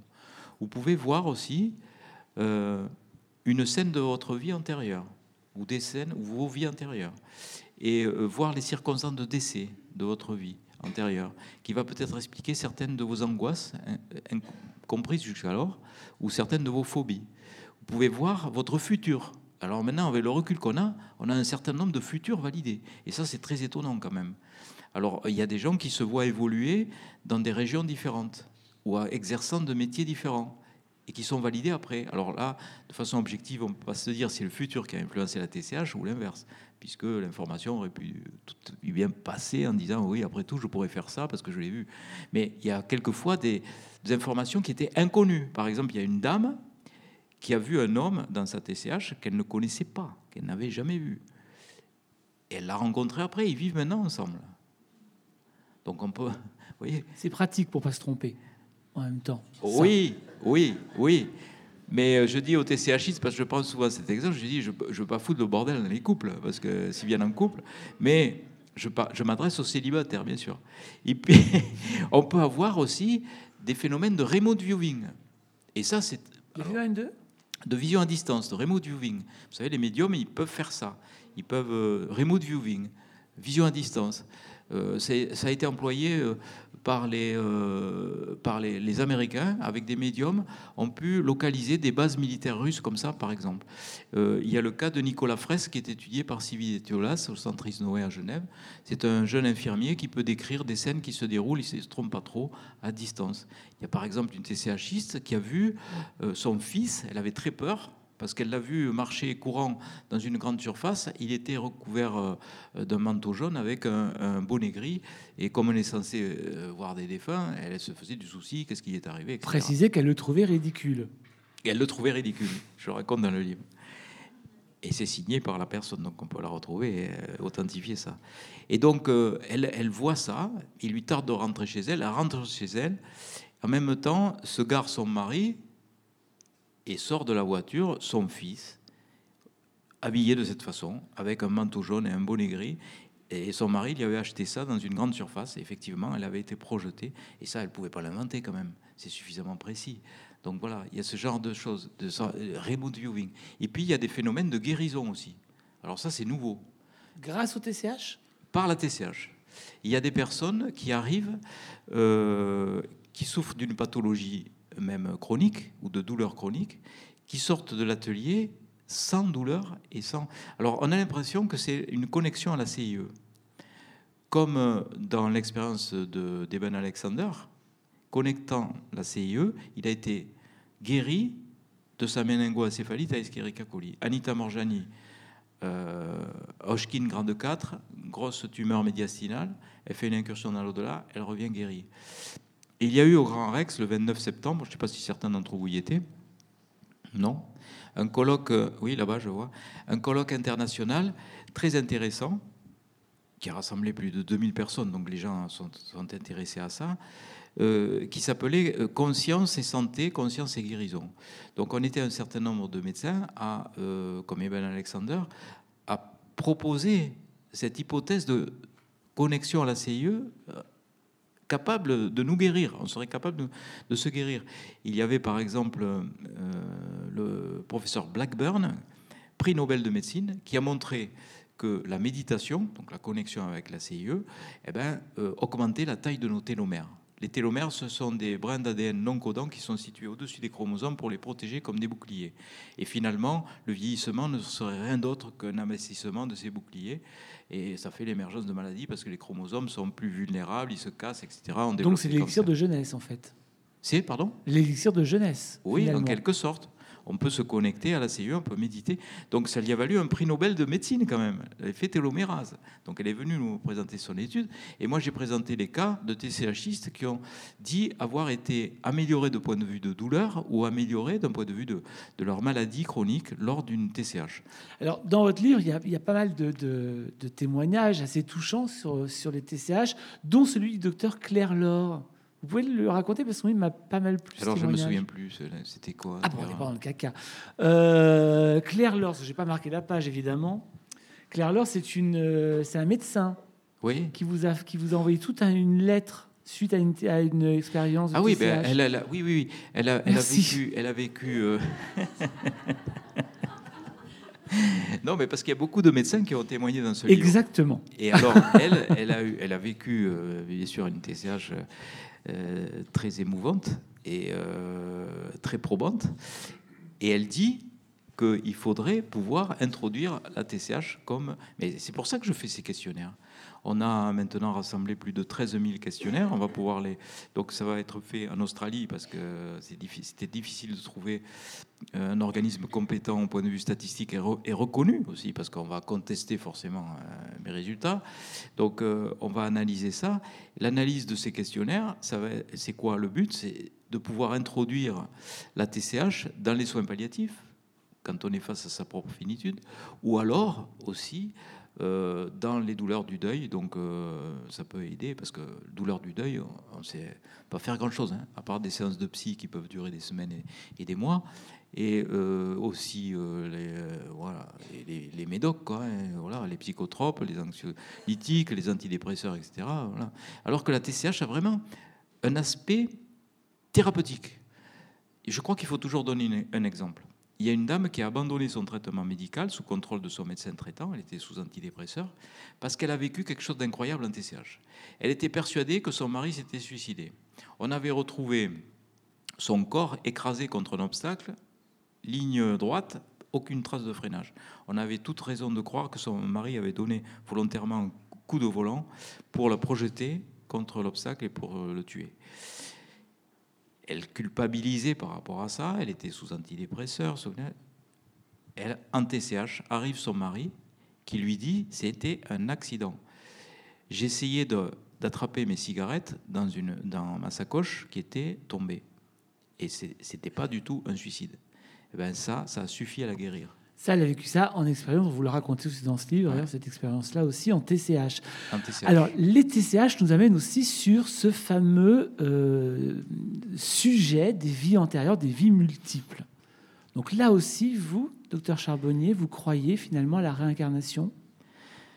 Force est de constater qu'il y a des gens qui vivent des choses, euh, soit dans l'expérience de mort provisoire, soit ces enfants, euh, il y a eu Yann Stevenson et puis Tucker qui a repris l'étude euh, où il y a des enfants qui ont des souvenirs probants de vie antérieure. Il y a euh, dans les expériences de mort provisoire des gens euh, qui ont été projetés dans leur passé et même dans leur vie passée. C'est beaucoup plus rare, mais ça existe. Et puis aussi, il y a en TCH des gens qui disent revoir leur vie passée et même les circonstances de leur mort dans ces vies passées qui expliquent leurs phobies ou leurs angoisses. Donc à un moment donné, il faut être logique. Pourquoi ne pas croire à cette réincarnation, on va dire, comme ça? Scientifiquement, entre guillemets, qu'est-ce qu'on sait aujourd'hui de ça? À partir de quand on pourrait se réincarner? Est-ce que tout le monde se réincarne? Est-ce qu'on se réincarnerait un certain nombre de fois et plus d'autres?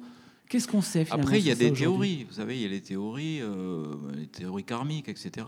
Euh, après, moi, je n'ai pas d'a- d'avis à donner dessus. Moi, je suis là pour transmettre des témoignages et dire voilà ce qui se passe, voilà ce que les gens vivent. Vous avez souvent des témoignages de, de- de- Oui. d'expériences de réincarnation? Oui, on a souvent en TCH des gens qui vivent à des époques différentes et ils ont bien euh, la conscience de vivre ces époques. Et même, ils ont des explications par rapport à ce- ces ressentis par rapport à ces, ces époques-là. Par exemple, lorsqu'ils regardent un feuilleton euh, télévisé euh, d'une époque particulière, ils se sentent attirés par ça. Et là, en TCH, ils ont l'explication. Ils auraient vécu à ces, à ces époques-là. Ça peut être des époques récentes. hein. Euh, Il y a des jeunes, puisqu'on a beaucoup de jeunes qui viennent en TCH, pas pour euh, forcément retrouver les défunts, puisqu'ils n'en ont pas beaucoup à, cette épo- à, à cet âge-là de leur vie, mais pour surtout faire une expérience, parce qu'ils aiment bien faire les expériences. Et ils ont des expériences très probantes. Les quelquefois. moins jeunes aussi. hein. Les moins jeunes aussi. oui, mais euh, les jeunes sont. Alors, ils, ils sont beaucoup plus euh, dans la spontanéité, donc ils vont pas rejeter les informations. Et même à la fin, au débriefing, ils parlent assez. Ils parlent beaucoup, les jeunes. Ils, sont, ils sont libérés. Ils sont, ils sont beaucoup plus euh, bavards que, que certains adultes. On peut en être étonné. Je, je profite qu'on ait, qu'on ait abordé le sujet des TCH juste pour vous informer, par exemple, que Dr Charbonnet sera à hier. Alors, si je dis pas de bêtises, c'est le 21, 22 et 23 février pour justement bah, une, euh, une euh, aidez-moi, un atelier de TCH. Oui, oui, c'est. Ah bon oui. Bon ben voilà, je voulais vous donner l'information. Excusez-moi, hein, en même temps. Non, il se passe. il- il Vous se voulez passe- revenir Il se passe quand même quelque chose d'incroyable avec ces, ces réservations de TCH. Par exemple, le- le- le- le- on, on les donne toujours le premier du mois à minuit. À minuit. Donc, euh, il y a 500 places. 540 fois, euh, 12 fois, 43 multiplié par 12. Donc, on dépasse 500 places. Eh bien, en 24 heures, il n'y a plus rien. Il faut rajouter. Oui, il faut. Il faut je crois là, je crois qu'il faudra ajouter des jours. Il faudra, il va Et à falloir- cause de moi, Non, je vais là. faire. On va faire mieux que ça. C'est-à-dire, on va faire mieux que ça. On va euh, organiser des formations. Donc, ça va démarrer euh, en 2020. On va démarrer des formations pour que les gens puissent faire ce que je fais, parce que je veux pas être le seul à faire ça. Bien ça. Ben oui, parce que je vais pas. Voilà, il y a, une telle ouverture euh, dans ce moyen d'apaiser les gens que je peux pas rester le seul à faire ça. Voilà. Donc euh, ça va s'ouvrir en 2020. On vous donnera très rapidement sur le site ABC Talk les informations euh, et sur le site de l'Institut, surtout de l'IRSI, Institut de recherche et de communication sur la conscience intuitive extraneuronale.com, www.irsi.com, les informations nécessaires. Il y a déjà 1300 euh, demandes Voilà. de préinscription. Bon. Donc vous voyez qu'on a du travail. Alors, vous l'avez abordé tout à l'heure un petit peu. Il y a un autre domaine dans lequel aussi vous travaillez. J'aimerais bien qu'on savoir un peu s'il y a une corrélation. C'est le coma. Est-ce que entre le coma et l'expérience de mort provisoire, il y a un lien entre les deux Oui, il y a le lien que euh, c'est une connexion à la CIE. Donc les gens qui sont dans le coma sont en CIE. Et euh, les gens qui sont endormis aussi, mais les gens qui sont en coma plus encore parce que l'électroencéphalogramme. C'est quoi CIE Conscience intuitive extraneuronale. Conscience analytique cérébrale, conscience intuitive extraneuronale. Dès que la conscience analytique cérébrale fonctionne, la CIE est inhibée. Et inversement. C'est ce que j'ai expliqué au début, c'est-à-dire que on est envahi par la CAC et tout ce qui va faire diminuer la CAC va donner accès à la CIE. La TCH est un des moyens de faire baisser la CAC. Le coma aussi. Le sommeil, l'arrêt cardiaque, encore mieux. Le, le mieux, c'est l'arrêt cardiaque. Mais enfin bon. On ne peut pas provoquer des arrêts cardiaques. Mais l'hypnose, l'hypnose est un moyen de ralentir l'activité électrique corticale. Si on vous fait un électroencéphalogramme, si on m'a fait un à vous aussi, on va être aux alentours de 21 Hz à peu près. Si par ces méthodes de relaxation, de relaxation et de respiration particulières, on arrive à ralentir cette activité, on va se retrouver dans des zones en dessous de 10 à peu près. Et c'est là qu'on est en situation de connexion à la CIE. Parce qu'on a ce filtre là qui va être mis en sourdine. Et là, on va avoir une expansion de conscience. Dans votre site euh, www.jean-jacques.charbonnier.fr, vous dites une communication télépathique avec les comateux est possible. Oui. C'est-à-dire que c'est vraiment un travail sur lequel vous faites, vous parlez avec eux et ils vous répondent alors moi non, euh, les, Pas vous. les, les- les médiums, euh, j'ai eu une expérience euh, probante, la première, une des premières expériences que j'ai eues. Euh, J'en avais parlé déjà à- au colloque de Martigues, euh, euh, c'est pas très loin d'ici Martigues, c'était en, en 2006, le 16 juin 2006, euh, organisé par Sonia Barcala, où il y avait déjà Raymond Moody, Pin Van Lomen, euh, euh, Sam Pargna, euh, il y avait aussi euh, Mario Beauregard, enfin, Sylvie Tiolas. Et puis moi, je, parlais de. Je devais faire un, petit topo sur euh, les expériences de mort provisoire. J'avais bi- bien. Et puis on me dit Tu n'as plus que 10 minutes. hein. et oui, parce que j'ai passé à, la fin et tout le monde avait débordé. Donc voilà. Qu'est-ce que je vais pouvoir raconter?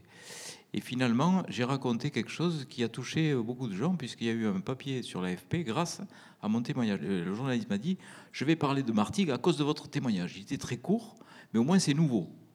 Et ça mérite un papier sur l'AFP. Voilà. En fait, euh, j'ai raconté ce qui s'était passé avec un- une patiente qui était dans le coma.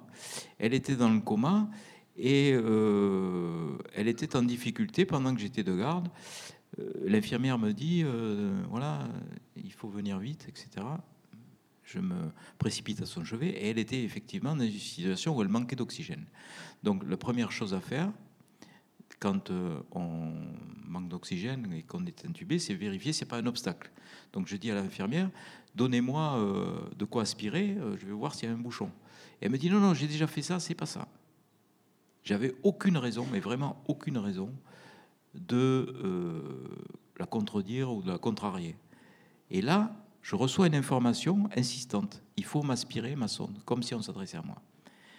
C'était tellement insistant que j'ai vexé l'infirmière. J'ai aspiré la sonde et il y avait un bouchon qui l'a sauvée. Donc elle était dans le coma. Elle émerge de son coma le lendemain. Je vais la voir et elle me reconnaît tout de suite. Et elle me dit, mais je, je vous, oh, c'est vous qui m'avez sauvé la vie. Elle ne pouvait pas me voir, elle était avec de sparadrap sur les yeux. Et euh, on vous l'a raconté? Non, non, je, je vous ai vu. Et je vous le disais, aspirez-moi cette sonde. Comme si elle pouvait s'adresser à moi par télépathie. L'autre histoire que je raconte avec ce patient qui était en fin de vie qu'on avait mis dans le service de réanimation, euh, qui était euh, donc avec euh, un état désespéré, il était en coma dépassé avec midriase bilatérale, enfin bref, il était là, bon, on, allait, on attendait que le cœur s'arrête. Et je reçois une information, il faut fouiller dans mon portefeuille. J'étais bien mal avec cette information parce que comment dire ça Alors je dis, euh, vous avez les papiers là de ce patient Oui, oui, tout est là. Et puis je finis par dire, non, il me faudrait son portefeuille. Alors, euh, qu'est-ce qu'il avait à son portefeuille? Bravo. J'ai jamais fouillé dans les portefeuilles.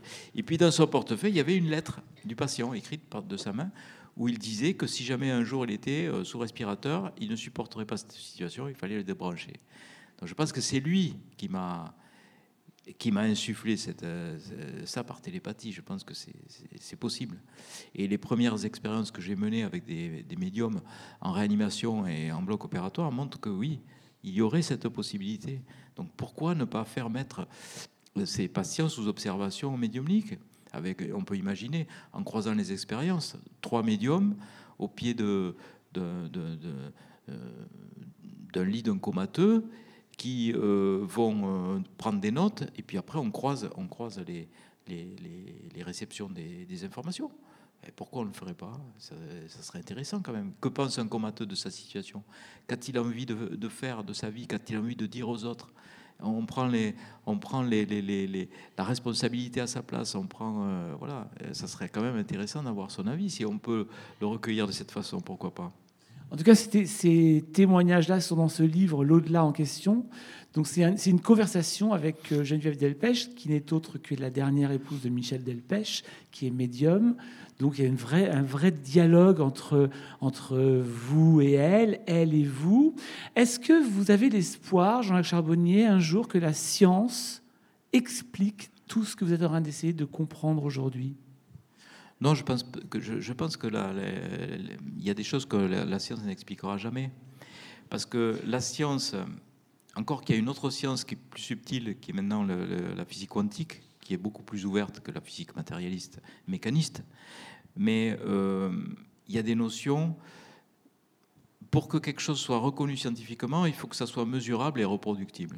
Or, il y a des choses qui ne seront jamais mesurables ni reproductibles. On ne pourra jamais mesurer l'univers ou le reproduire. On ne pourra jamais mesurer l'amour, l'empathie et le reproduire. C'est pas possible. C'est pas une histoire d'éprouvette ou de, ou de formule chimique. Il y a des choses qui sont beaucoup trop subtiles pour être accessibles à la science. Et je pense que les scientifiques manquent d'humilité, surtout dans le milieu matérialiste et en particulier chez les médecins.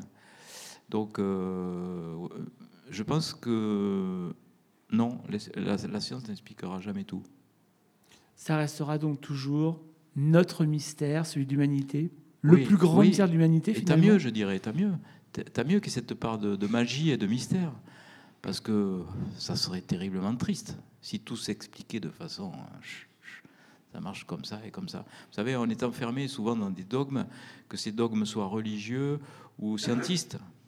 Et euh, donc c'est le sujet de discorde entre les humains, parce que la spiritualité, ça n'a rien à voir avec la religion. En, tout cas, la religion est un bon outil pour exercer sa spiritualité, à condition qu'il soit fait avec son cœur, etc. Mais malheureusement, dans les religions, on parle souvent de sanctions, on parle d'enfer, paradis, on parle de hiérarchie, on parle de... Euh, non, ça n'existe pas tout ça, le monde spirituel. Être dans la spiritualité, c'est se sentir relié euh, aux forces cosmiques et telluriques, c'est se sentir relié aux autres, appartenir à un grand tout, à être dans ce grand tout. C'est l'amour inconditionnel. Ça, ça c'est la spiritualité. Et quelquefois, euh, les religions nous donnent euh, de mauvais exemples par rapport à ça, malheureusement. Vous avez encore un peu d'énergie? Bien sûr. Bah. Surtout quand on me lance dans ces sujets. Alors là. Parce que là, là à vrai dire, on a, on a abordé 1% du sujet, parce que c'est très, très, très, très vaste. Mais peut-être vous, vous avez envie aussi de réagir et de poser des questions et de prendre le micro, voilà, devant. Jean, notre maître à tous, apporte le micro devant à Madame Kaplan, Marion de son prénom. Marion que j'apprécie beaucoup parce que je l'ai connue euh, à l'époque de Quantique Planet. C'était en 2013 où elle, elle organisait ces magnifiques colloques et ah. c'était un très très beau moment, vraiment.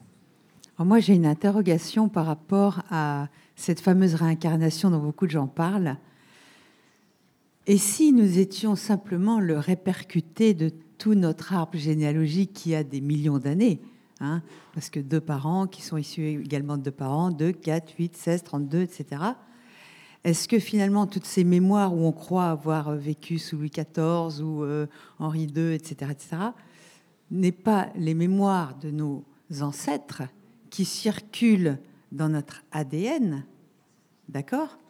Parce que comme il y a des expériences qui ont été faites, que les traumatismes, par exemple, dans les camps de concentration, ont pu se répercuter sur des enfants qui, eux, ne l'avaient pas vécu et qui, quand même, vivent un certain nombre de traumas.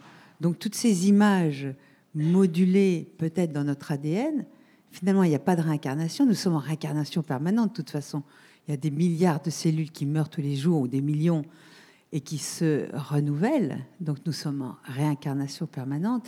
Et quand on meurt, on change de plan. Et tout est déjà là. Nos ancêtres sont là. On est englués dans plein d'entités qui sont là. Mais on ne reviendra jamais là. Oui, c'est l'aspect euh, transgénérationnel euh, de, toutes nos vies. C'est un petit peu, ça, ça se résume à appartenir un grand tout finalement l'expérience du grand tout que vit Geneviève Delpech, d'ailleurs, elle le raconte dans son livre. Quand elle est sur sa terrasse, elle se sent reliée à, tout. Elle se sent euh, la, feuille, elle se sent l'arbre, elle se sent euh, voilà, comme si on était en fait tous reliés dans le même univers. Et puis, euh, le, fait, le, côté simpliste, je rejoins un petit Marion là-dessus, parce que le côté simpliste de dire on revient et on repart, c'est comment serait-il possible alors de joindre nos défunts s'ils étaient déjà réincarnés, par exemple? On peut se poser la question. Et en fait, euh, c'est encore la physique quantique qui nous dit que c'est l'observation qui crée notre réalité, donc ça veut dire qu'il y aurait... Euh, des multivers, une multitude d'univers, et que nous serions connectés dans ces grands univers. Mais là, c'est vertigineux quand on y pense. Ça veut dire que c'est l'observation qui crée la réalité. Alors j'ai demandé l'autorisation à un physicien quantique de faire cette démonstration. C'est-à-dire, je fais ce geste, j'étends le bras. Vous m'avez vu le faire. Ça veut dire qu'immédiatement, vous m'avez projeté dans un univers où j'existe aussi et je ne l'ai pas fait ce geste. Donc vous voyez, je ne sais pas si ça va vous aider, mais enfin bon. Pas sûr. Bon, enfin, oubliez. Et bon, on est s'endormir, moi, je vous le dis. Non, mais c'est dès, qu'on la physique quantique, dès qu'on essaye de d'ailleurs quelqu'un qui dit j'ai compris quelque chose en physique quantique, ça veut dire qu'il a rien compris. Tellement c'est, euh, mais c'est bien parce que ça nous donne la véritable dimension de notre stupidité et de notre ignorance. Parce qu'on est tellement ignorant et stupide qu'on ne sait même pas comment notre propre cerveau marche. C'est dire quand même on a, on a de quoi être humble en médecine hein, et en sciences. Quel manque d'humilité quand même. Quand j'écoute certains confrères qui disent bah, Je comprends, c'est le gyrus angulaire, on l'excite, ça fait une vision autoscopique externe. Oui, c'est ça, voilà. La sortie de corps, c'est ça. C'est parce qu'ils ont fait les TCH. T'as rien compris, mon pauvre. pas. Eh oui. Qui veut le micro? Ah, là, Jean. Où est Jean On a perdu Jean? Allez. Bonsoir. Bonsoir. Je voulais euh, poser deux petites questions sur les TCH. Euh, qu'est-ce qui ferait que. Pourquoi certaines personnes ne seraient pas réceptives En fait, il y aurait à peu près 40%. Je rêve d'en faire une. Et pourquoi, enfin, est-ce qu'on a l'appréhension en arrivant et est-ce qu'on est fortement déçu si on n'a pas vécu quelque chose? Voilà, bon, je sais que si j'arrive à pouvoir enfin en capter une, euh, je j'essaierai de ne pas être déçu, mais euh, voilà, comment sortent les gens qui n'ont rien vécu? Alors, ce qui est très surprenant, c'est une bonne question parce que dans les déçus, euh, il y a très peu de déçus en fait. Alors que il n'y a pas 100% d'expérience, loin de là. Même ceux qui n'ont rien eu ne sont pas déçus. Et parmi les déçus, parce qu'ils ont participé à une expérience qui était hors norme quand même, et ils sont contents de l'avoir faite, et puis surtout au débriefing, ils écoutent ce que certaines personnes vivent. Et nous, c'est notre moteur, c'est ça, c'est d'écouter le vécu des personnes, parce qu'on n'est jamais blasé. Quoi. Pourtant, on en a entendu des milliers, mais c'est tellement fort, les, personnes pleurent en nous racontant leurs expériences, ce qu'ils viennent de vivre. Et nous, on est au bord des larmes aussi en les écoutant. Parce que c'est de l'émotion humaine et l'émotion humaine est transmissible à tout le groupe. Donc même quelqu'un qui ne vit rien, ça existe. Mon épouse, par exemple, a fait, a fait deux, ça n'a pas marché.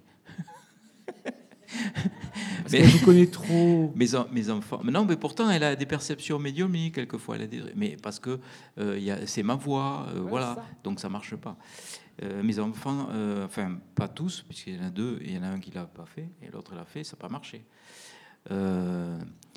mais ils sont pas déçus. Et puis dans les déçus, il faut regarder aussi pourquoi ils ont été déçus. Alors, quelquefois, il, y a coché la case déçu, c'est pour ça qu'on a. Et la personne dit Oui, euh, j'ai eu mon mari, mais il m'a pas parlé. Voilà. Ou alors, euh, Oui, j'ai eu euh, un défunt et j'ai eu ma belle-mère. je voulais mon mari. ben oui. C'était pas la bonne, c'est pas le bon défunt qui se présente. Bon. Alors la déception est relative quelquefois. Mais c'est étonnant parce que comme vous dites, même si vous venez que vous n'avez rien, eh ben vous le serez. Enfin, majoritairement, les gens ne sont pas déçus. Ils sont déçus après eux-mêmes ah, parce qu'ils se disent oui, j'ai pas lâché, j'ai pas, pas suffisamment lâché. Et puis l'univers a décidé que c'était pas le bon moment, quoi. De voilà. Euh, et puis vous pouvez avoir une expérience qui sera pas forcément celle que vous attendez. La CAC, elle va être allumée dès que vous avez une envie. Euh, elle est euh, allumée dès que vous avez une perception sensorielle. même avec un casque sur les oreilles, même avec un bandeau sur les yeux, eh ben, vous allez peut-être entendre quelqu'un ronfler, par exemple. Impossible de ne pas analyser un bruit. Impossible. Si vous entendez un ronflement, impossible de ne pas se dire, tiens, quelqu'un a ronflé. Par contre, il ne faudra pas suranalyser le bruit, parce que si vous dites, ah, il a ronflé, ma caque va s'allumer, mais s'il va s'éteindre, j'ai pas de chance, c'est toujours comme ça, je pourrais changer de place, parce que si je changeais de place, peut-être que... Enfin, vous... et, pendant ce temps, la CIE, elle est coupée, quoi. Euh, si vous êtes venu avec une idée bien précise, un contact avec un défunt, c'est sûr que ça va pas marcher. Enfin, ça peut marcher, mais il y a de bonnes chances que ça marche pas parce que vous allez être là, il n'est pas là, comment ça se fait Je me suis pas entraîné, j'ai pas de chance. Et oui, c'est toujours pareil, voilà. Il y en a qui l'ont et pas moi. Et comment ça se fait C'est injuste, voilà. Enfin, vous allez être dans la colère, vous allez être. Si vous avez peur aussi, la caque va s'allumer si on est dans la peur. Aucune raison d'avoir peur. Personne n'est resté hypnotisé à vie, ça n'existe pas. Il est vrai que quelquefois, quelquefois j'interviens en fin d'atelier parce qu'il y a une personne qui est tellement bien, est avec son. On a connu nous ici. C'est vrai hmm Alors, tac, tac, tu fais quelques manœuvres. Euh. On se rappelle d'une soirée d'auto-hypnose où quelqu'un ne s'est pas réveillé. Voilà, ça peut arriver, mais. Je ne donnerai pas de nom, mais elle est juste en face. Mais elle, est, elle a fini par, par se réveiller. Elle n'est pas restée. Ah, bah on l'a secouée. voilà, on reste pas hypnotisé à vie, elle est là. Bon. Et si vous avez euh, aussi euh, peur d'être sous l'emprise de quelqu'un qui va vous faire faire n'importe quoi contre votre volonté, ça n'existe pas non plus. C'est dommage ces spectacles grand public où on a cette impression-là qu'un hypno va vous faire faire n'importe quoi sur scène euh, contre votre volonté. C'est faux. Ils sont sous hypnose, mais ils sont d'accord pour faire ça. On ne pourrait pas vous faire commettre un meurtre ou un viol sous hypnose, ça n'existe pas. Donc euh, les gens sont d'accord pour monter sur scène et pour faire ce qu'on leur demande de faire, mais ils sont sous hypnose, c'est vrai. Donc, à cause de ces spectacles, il y a des gens qui ont peur d'aller voir des hypnos. Ils leur disent, il va avoir euh, l'emprise psychologique sur moi, il va me vider mon compte en banque, il va me rendre addict. Euh, ils ont peur de ça. Donc, ça n'existe pas. Alors, par contre, il va falloir qu'il y ait un peu de cac. Parce que si vous n'avez pas de cac, pendant une heure et quart, ça dure. Si vous êtes tout le temps en CIE, vous allez vous prendre un grand coup de cac à la fin. Comme tous les matins, on s'en prend un, tous les matins. Un grand coup de cac qui vous fait oublier tout ce que vous avez vécu pendant la nuit. Alors si les gens sont dans ce cas de figure aussi, ils disent Ah ouais, ça a duré quoi le truc 10 minutes ou quoi? Ah ben non, ça a duré une heure et quart, une heure vingt quelquefois. Ah ben je sais pas, ou alors je me suis endormi, je sais pas ce qui s'est passé, mais c'est bizarre parce que mes joues sont mouillées là, j'ai dû pleurer on pleure pas pour rien quand on est adulte. Ça veut dire que la personne a reçu des informations suffisamment émouvantes pour la faire pleurer, mais tout a été censuré. Donc là, elle peut le retrouver de façon spontanée, euh, en se mettant euh, comme ça, ou en méditation. Euh, je donne dans mon livre quelques trucs pour apprendre à méditer, des trucs simples. Hein. On se met devant une flamme de bougie, par exemple, à 30 cm à un moment donné, on la fixe, on ne va plus la voir, on regarde ce qu'il y a derrière, et puis clac, ça y est, on est connecté. Et là, les informations peuvent revenir. Avant de s'endormir, pendant une minute, essayez de prolonger ce, moment. Euh, là, euh, vous pouvez voir défiler des visages, vous pouvez voir. Ça dure pas longtemps. Et malheureusement, il y a la nuit qui passe et la caque de nouveau le matin qui euh, truc. Donc, on peut se faire aider aussi par des hypnothérapeutes qui sont ouverts aussi, parce que c'est l'hypnose euh, spirituelle, on va dire. Donc il y a des hypnos qui ne sont pas du tout ouverts à la TCH. Donc c'est pour cela qu'on a mis euh, sur notre site euh, l'Institut, l'IRSI, une liste d'hypnothérapeutes qui sont d'accord pour faire ce travail, retrouver les informations perdues en TCH, ou alors nous apprendre à maîtriser notre CAC. On l'a mis donc aussi un petit MP3 gratuit avec ma voix et la musique, on peut s'entraîner aussi pendant 20 minutes. On a mis ça parce que la liste des hypnos, il suffit d'être hypno et d'avoir fait au moins une TCH. On, envoie le formulaire à notre euh, institut et on a listé avec notre adresse professionnelle, avec l'adresse professionnelle. Parce qu'il y avait au début, on n'avait pas fait ça. Moi, je disais simplement allez voir des hypnos, ils, savent faire. Et puis les gens, euh, euh, j'ai fait une TCH, ma caque était trop forte. Quoi? Qu'est-ce que c'est? Voilà, ils s'envoient balader. Donc, on a fait ça pour éviter ça. Mais après, donc, il y aura toutes les formations qui vont être ouvertes pour que les gens fassent eux-mêmes la, TCH en euh, hypnose conversationnelle. Et ça, ça sera intéressant aussi. Parce qu'à 42, on ne peut pas faire d'hypnose conversationnelle. Euh, on ne peut pas s'adapter. Si par exemple la personne part dans un voyage euh, particulier vers son futur ou dans une vie antérieure, on ne peut pas l'accompagner. Ça ne peut pas être conversationnel. Donc là, ça sera intéressant d'avoir un praticien qui, qui fait d'ATCH comme ça, de cette façon. Oui, là, ce sont des ateliers. Là, peu- ce sont des ateliers. Voilà. Donc C'est- Comme vous le dites, c'est une expérience. c'est une expérience. Est-ce qu'on vous a répondu? Euh, juste la deuxième petite question qui n'a rien à. Enfin, en février, là, donc apparemment, vous venez euh, à, hier. Comment ça se fait que c'est déjà, j'ai entendu complet, alors que c'est le premier du mois, en fait? Je n'ai pas trop C'est le compris. premier du mois pour le. le- Oui, le- donc ça serait le 1er janvier pour février. Non, mais là, on, on a un mois de, de décalage en fait.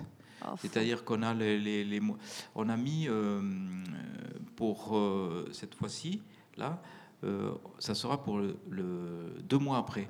Ah. Vous voyez, c'est pas pour le mois qui suit, c'est pour le J'ai loupé le coche. voilà. Merci.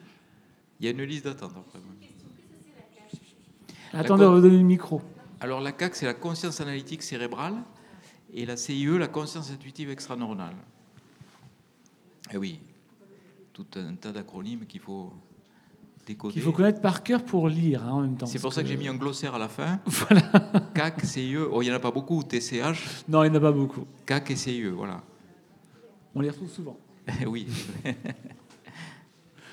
Après, on a vu une fois Ah. EMP, euh, expérience Alors après, ce sera vous. Après, ce sera vous.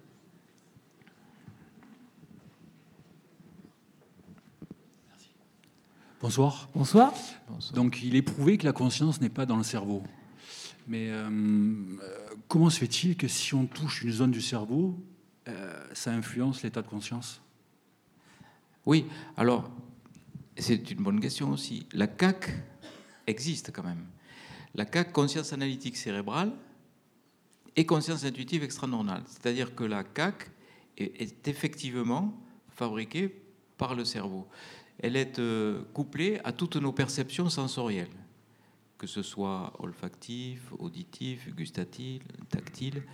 Euh, toutes ces perceptions vont être analysées dans le cerveau par un échange euh, biochimique entre les neurones et électriques.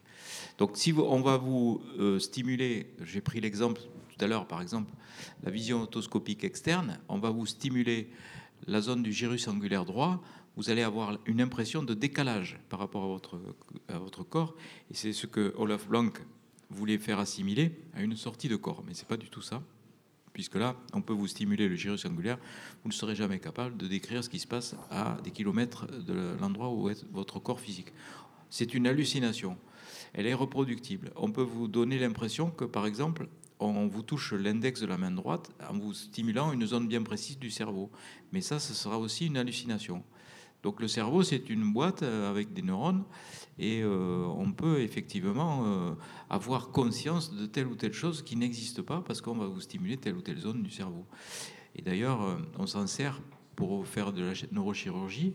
On laisse les personnes conscientes, non endormies de façon générale, pour savoir quelle zone du cerveau on va toucher et on ne risque-t-on pas de détruire euh, telle, mo- telle motricité ou telle sensibilité en étant dans telle ou telle zone du cerveau. Donc oui, il y a une conscience aussi analytique cérébrale qui, celle-là, est bien cérébrale. Elle est dans la matière. Je ne sais Question. pas si j'ai répondu. Oui. ça. Bonjour. Euh, la CAC, euh, c'est ce qui fait qu'on ne se rappelle pas de ce qui s'est passé pendant ces états euh, Oui. euh, en hypnose ou, ou autre. Euh, et ce serait différent d'un autre côté chez l'adulte et chez l'enfant.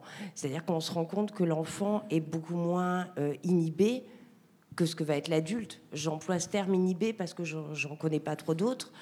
Euh, et on s'en rend compte quand on pratique l'hypnose, euh, c'est complètement différent de le pratiquer sur un enfant et sur un adulte. On va faire des voyages chamaniques, c'est la même chose. Chez des enfants et chez des adultes, c'est pas du tout la même chose. Et quand on le fait avec des enfants et des adultes en même temps, au retour du voyage, les enfants, de par leur spontanéité et leurs témoignages euh, euh, vont désinhiber les adultes qui, au départ, n'osaient pas dire grand-chose et qui vont raconter ce qui s'est passé. Donc, quelque part, il y a vraiment cette différence euh, adulte-enfant.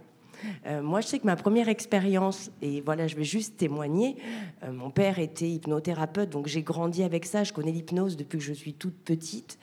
Et une des premières expériences complètement bluffantes, euh, j'ai bientôt 50 ans, je ne pouvais pas partager ça quand j'étais jeune avec mes copains, mes copines. Et donc mon père qui endort une copine à moi, on est en CM1 et elle se met à parler grec. À l'époque, hein, il n'y avait pas les, dictaphones ou quoi que ce soit, donc on prend les enregistreurs à cassette pour enregistrer, puis il faut trouver quelqu'un qui dise mais qu'est-ce qu'elle a dit? Et, sa famille savait très bien qu'elle parlait pas grec. Donc c'est complètement fou euh, euh, de voir que finalement, 50 euh, ans de vie, je connais ça depuis que je suis petite, mais on balbutie encore sur, sur tout un tas de choses. moi, je me languis de voir un petit peu toutes les choses que vous donnez sur pourquoi la CAQ fait que on revient de certaines choses avec des souvenirs et certaines autres fois non. Je m'intéresse au fonctionnement du cerveau pour ça. Et c'est une question, j'ai pas de réponse, je sais pas si vous avez une réponse là-dessus. Qu'est-ce que c'est qui fait qu'on ramène des choses et que certaines fois, mais par contre, on s'en rappelle pas. Alors qu'un hypnothérapeute, c'est son boulot. Il va pouvoir, à la fin d'une hypnose, selon ce qui s'est passé, dire à la personne qui a été hypnotisée s'il y a eu des choses trop traumas qui sont remontées, dire vous vous rappelez pas de ce qui s'est passé parce que ça n'a peut-être pas d'intérêt. Mais voilà, il y a il y a beaucoup plus de questions finalement que de, réponses. Tout à fait. Je, vous rejoins tout à fait. C'est sûr que, on a, en fait, moi je pense que c'est, on a comme un système antivirus qui va venir bloquer les informations du disque dur euh, lorsque ces informations vont être inconsciemment jugées trop dérangeantes. C'est-à-dire que si tout risque d'être grillé, quoi, eh ben, euh, on va avoir bloqué les informations c'est pour ça que c'est tout ce qui est dissonant au niveau de la cognition va être euh, forcément bloqué par euh, la CAC parce que c'est un système de sauvegarde. Alors, quelquefois, il va falloir savoir faire lever le verrou, débloquer la chose, débloquer le mécanisme, mais c'est pas chose facile. Mais en tout cas, c'est salvateur. Brian Weiss a beaucoup étudié là-dessus, l'hypnose faisant des régressions, non pas euh, par simple curiosité, mais pour traiter des patients. Parce que Freud disait que oui, à partir du moment où on trouve l'origine d'un traumatisme, l'origine d'une phobie ou d'une psychose dans un traumatisme de l'enfance, on l'a soigné, on l'identifie, on la soigne. Et Brian Weiss a dit, euh, on va faire la même chose, mais en trouvant l'origine du traumatisme, non pas dans l'enfance, mais dans des vies antérieures. Donc il, a fait régresser ses patients sous hypnose et il trouve l'origine des traumatismes dans euh, l'origine des névroses et des psychoses dans les traumatismes de vie antérieure. Donc c'est quand même intéressant. Eh ben en tout cas, c'était euh, un beau voyage, j'ai envie de dire. Et grâce à vous, docteur Charbonnier, ben, je pense que beaucoup d'entre nous ici auront beaucoup moins peur de l'inexpliqué, de l'inexplicable. Effectivement, la science l'expliquera peut-être jamais? Et comme vous dites, c'est là une très bonne chose. Moi, aujourd'hui, j'ai envie de rappeler donc ce livre, c'est L'au-delà en question. Il y a plein d'autres bouquins, hein, parce que j'ai celui-là, là, ici, euh, qui est co-signé avec Geneviève Delpech. C'est une conversation à deux entre, médium, entre médiumnité et la science à travers la mort et ce qui se passe derrière. Avec ce livre, on y voit plus clair et surtout, on a beaucoup moins peur. Docteur Charbonnier, merci beaucoup d'être venu nous rencontrer. C'était un vrai plaisir. Merci à vous. Merci pour votre